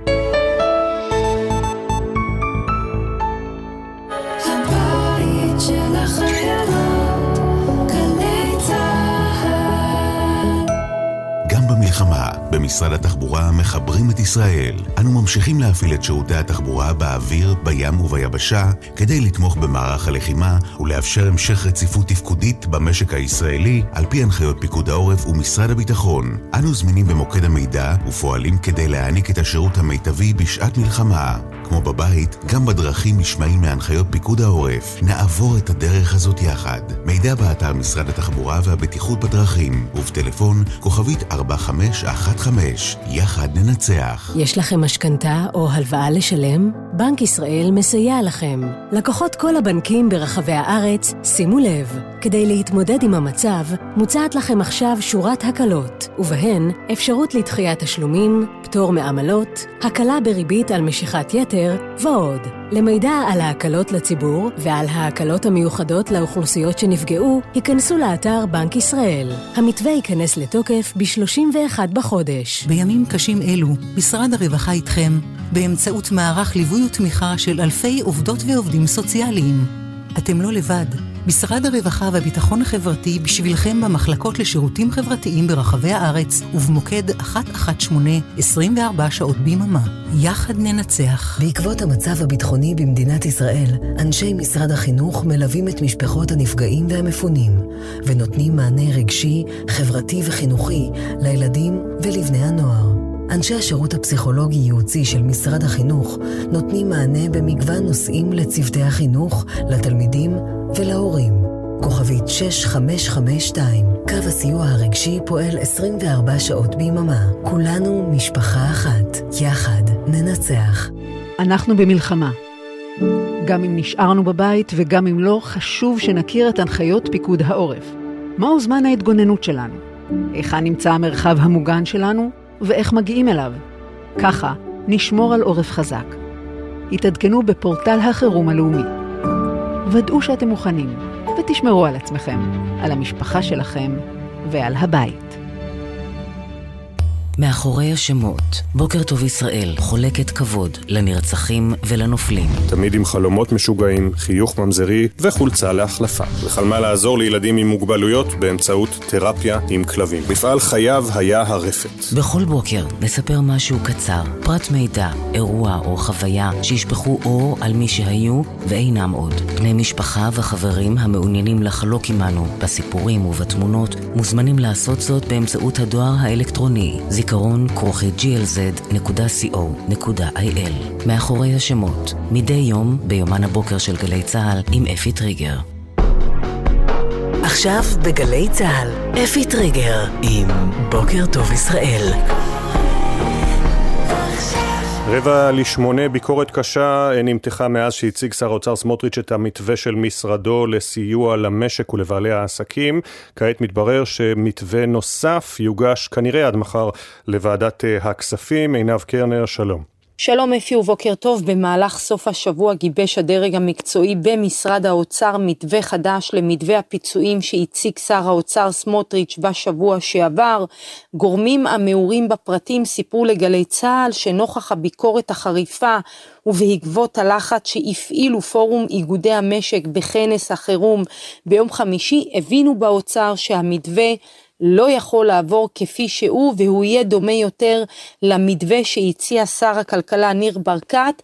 בין השינויים הצפויים, הגדלה משמעותית של גובה המענק שעומד כיום על שלוש מאות אלף שקלים, הגדלת אחוז ההשתתפות בהוצאות השכר של המעביד, ותיקון המענק לעצמאים. מה שעדיין לא סגור הוא נושא החל"ת וההעסקה גמישה של העובדים. מחר צפויים אנשי האוצר להציג מתווה מוסכם בוועדת הכספים, לאחר שיעבור את ועדת השרים, ועד יום שלישי, אם לא תהיינה הפתעות, החוק צפוי לעבור בקריאה שנייה ושלישית. גם היום אפי צפויים באוצר לערוך שינויים ולהתאים את המתווה לכלל העסקים שנקלעו למשבר עד כדי השבתת הפעילות בעקבות המלחמה. למרות השינויים, בקרב העצמאים הביעו זעם רב על המתווה המתגבש, בין היתר כי קיים חשש שעשרות אלפי עסקים יאלצו לסגור את עסקיהם.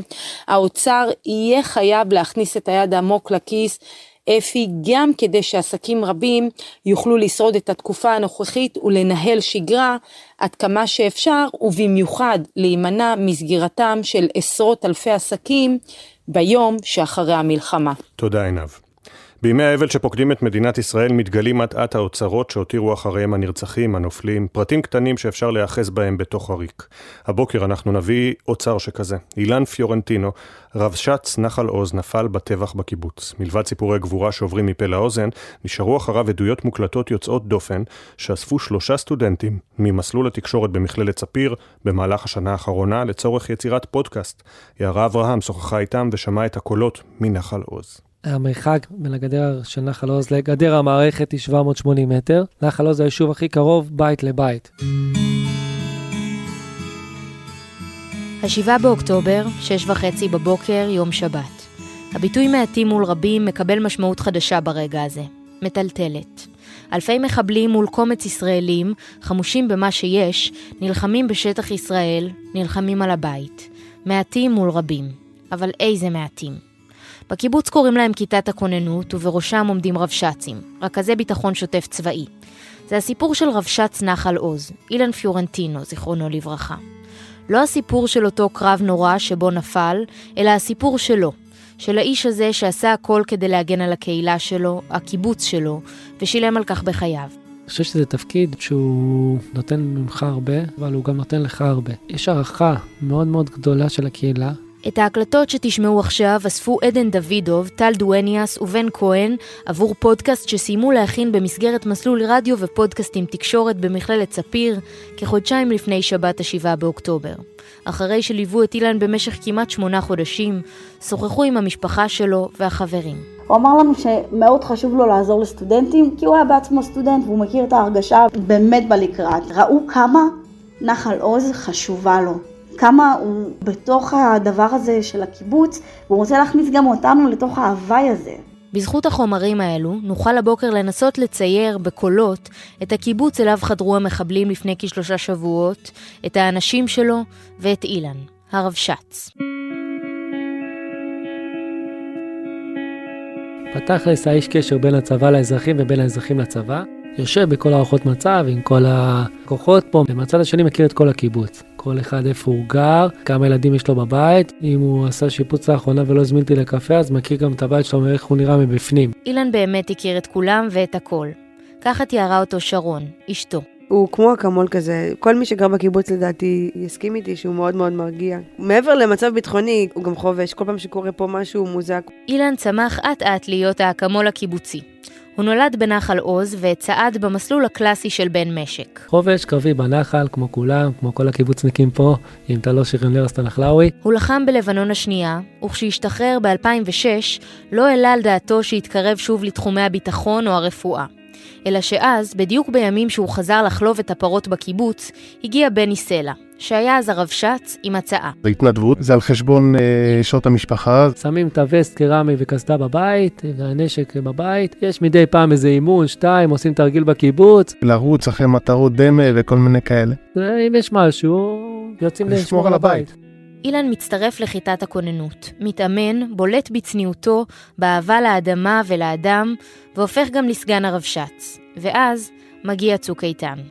צבע אדום רודף צבע אדום רודף צבע אדום. אתה נכנס בדלת האחורית של משפחת אימא, ואתה רואה את התמונה הכי קשה שראית בחיים שלך. הייתי חובש קרבי ומקצועי בצבא, אבל משהו גורם לך בלבנון להמשיך תפקד, שאתה יודע שכל מי שאיתך נלחם, כולם בחרו את זה. ושאתה רואה ילד בן ארבע, שלא בחר את הדבר הזה, לא בחר את המקום הזה, לא בחר את הסכסוך הזה. הבחירה הכי משמעותית שלו בחיים זה בחר מה לאכול בארוחת ערב. מול המראות הללו מ-אלפיים וארבע עשרה, שנראים בימים האלו קרובים מאי פעם, אנשי הקיבוץ מתחילים לשאול את עצמם שאלות על העתיד באזור הזה. משפחת פיורנטינו מחליטה להישאר, אבל סימני השאלה הקשים ליוו גם אותם. כך נשמע יהודה, אביו של אילן זיכרונו לברכה, בשאלה שהופכת היום לכואבת כל כך, כואבת מדי. נכון שפה יש לנו עזרה במס, ויש לנו... אבל זה לא זה, מה? אם ימות אותנו מישהו, זה יעזור לנו שיש לנו עזרה במס. רבים עוזבים את הקיבוץ בשלב הזה, אבל אילן נשאר. טל ועדן ששמעו במשך חודשים את קולו של אילן וסביבתו, לא מופתעות מההחלטה. אחד מהמרואיינים שלנו סיפר לנו שכל הסלמה מחדש, אילן כל הזמן היה אומר, עוד מעט הפסקת אש, עוד שעה הפסקת אש, עוד זה הפסקת אש, אני ממש מקווה ש- שזה ירגע. הוא רצה שרק יהיה שקט ושיהיה טוב לתושבים שלו. ימי צוק איתן היו קשים במיוחד עבור אילן, אולי חוץ מיום אחד. אנחנו עוברים את צוק איתן, היא מלחמה מאוד מאוד קשה. אני הייתי פה כל ה-חמישים יום, סליחה, הייתי פה ארבעים ותשע יום, יום אחד לא הייתה ברירה. אילן היה צריך לנטוש את העמדה כדי לא להחמיץ את החתונה שלו, עם שרון. הם מקימים משפחה בצל המבצעים והסבבים, והמתח בין התפקיד לבית מורגש יותר ויותר.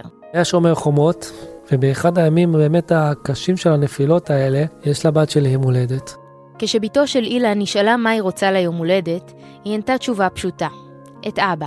אתה מחליט שעכשיו המשפחה חשובה והיא מעל הכל, ויש לי סגן מצוין, הוא יעשה את העבודה פה טוב מאוד, ואני מחליט לנסוע לחגוג עם הבת שלי את היום הולדת.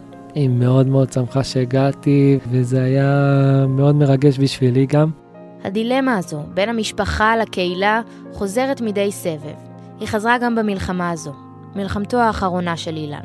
אם נחזור למה לקחתי את התפקיד, אז uh, באמת התלבטתי בגלל כל הדברים והמחירים האלה, אבל הרגשתי שזה הזמן שלי להחזיר לקהילה, על כל מה שהם עשו בשבילי, וזה הרגע שלי להקריב ממני בשבילהם. אילן התכוון לכל מילה. הוא חי את הקיבוץ, נלחם למען הקיבוץ, ונפל בקרב על הקיבוץ. אפשר היה לראות את זה לאורך כל חייו.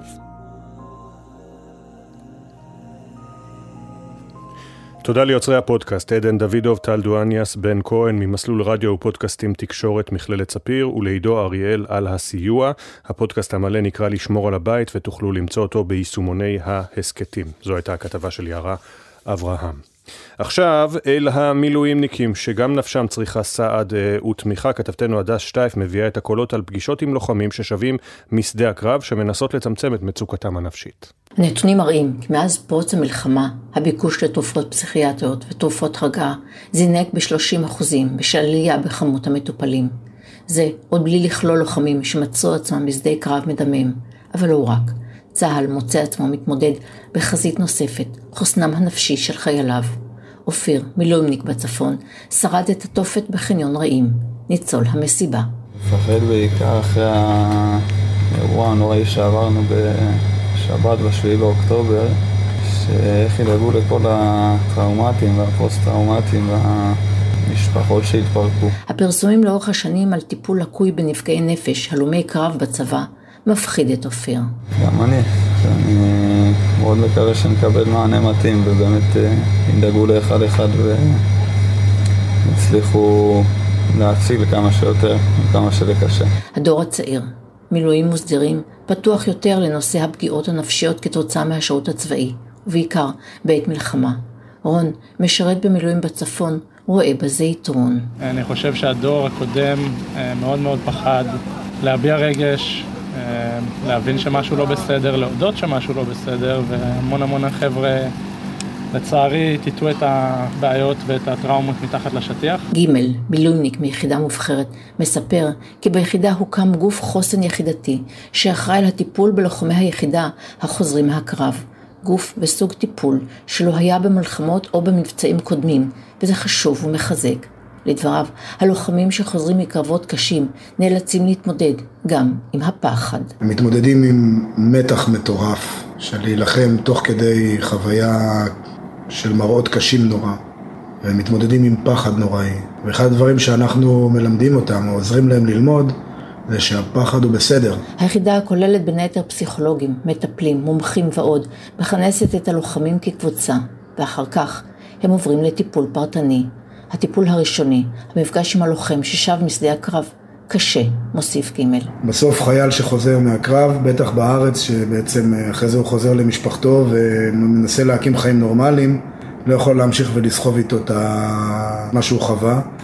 והרבה מאוד מחקרים מוכיחים ש-ארבעים ושמונה השעות הראשונות אחרי, אחרי הלחימה, ליצור חוויה של עיבוד מסוים, בטח בפן הרגשי והתחושתי. גם ביחידות האחרות, כמו גופים דומים. הצבא הבין כי הוא לא רק צועד על קיבתו, אלא גם, ולא פחות חשוב, חוסנו הנפשי של החייל.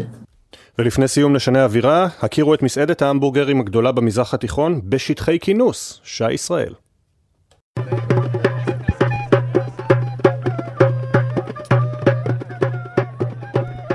חיילים, מי שלא אוכל אנחנו אומרים לאמא שלו. מישהו תרם פה עשרות אלפים של המבורגרים ולחמניות ושתייה בלי סוף, ואתם רואים מה הולך פה. אז אני באתי לעשות, לעזור בבישול של המבורגרים. זה תחושות מטורפות, כאילו מחזקים אותנו, אנחנו באים לפה וכאילו האנרגיות של האנשים פה פשוט גורמים לנו לעוף באוויר. כאילו. פתאום אם יש כאילו שביזות או משהו, אנחנו באים לפה וזה נותן לך מלא כוחות. בשטחי הכינוס שבדרום נמצאים כוחות רבים של צה"ל שממתינים לכניסה קרקעית, ויש מי שדאג להקים מיזם אדיר שמספק לחיילים קצת מנוחה והרבה אוכל. הכי קרוב לבית בימים אלו. שוחחנו עם המארגנים בשטח. וואי, אווירה חמה. הולכים ובאים, הולכים ובאים, הולכים. כל מי שעובר לכל הבסיסים בדרום, עוברים דרכנו. התחלנו עם אלף המבורגרים ביום, והיום אנחנו מוציאים עשרים אלף המבורגרים ביום. אנחנו רואים פה את מסעדת ההמבורגרים הכי גדולה במזרח התיכון לדעתי, וזה לא פחות בשביל האנשים מאשר בשביל החיילים. ההתנדבות סוחפת את כולם.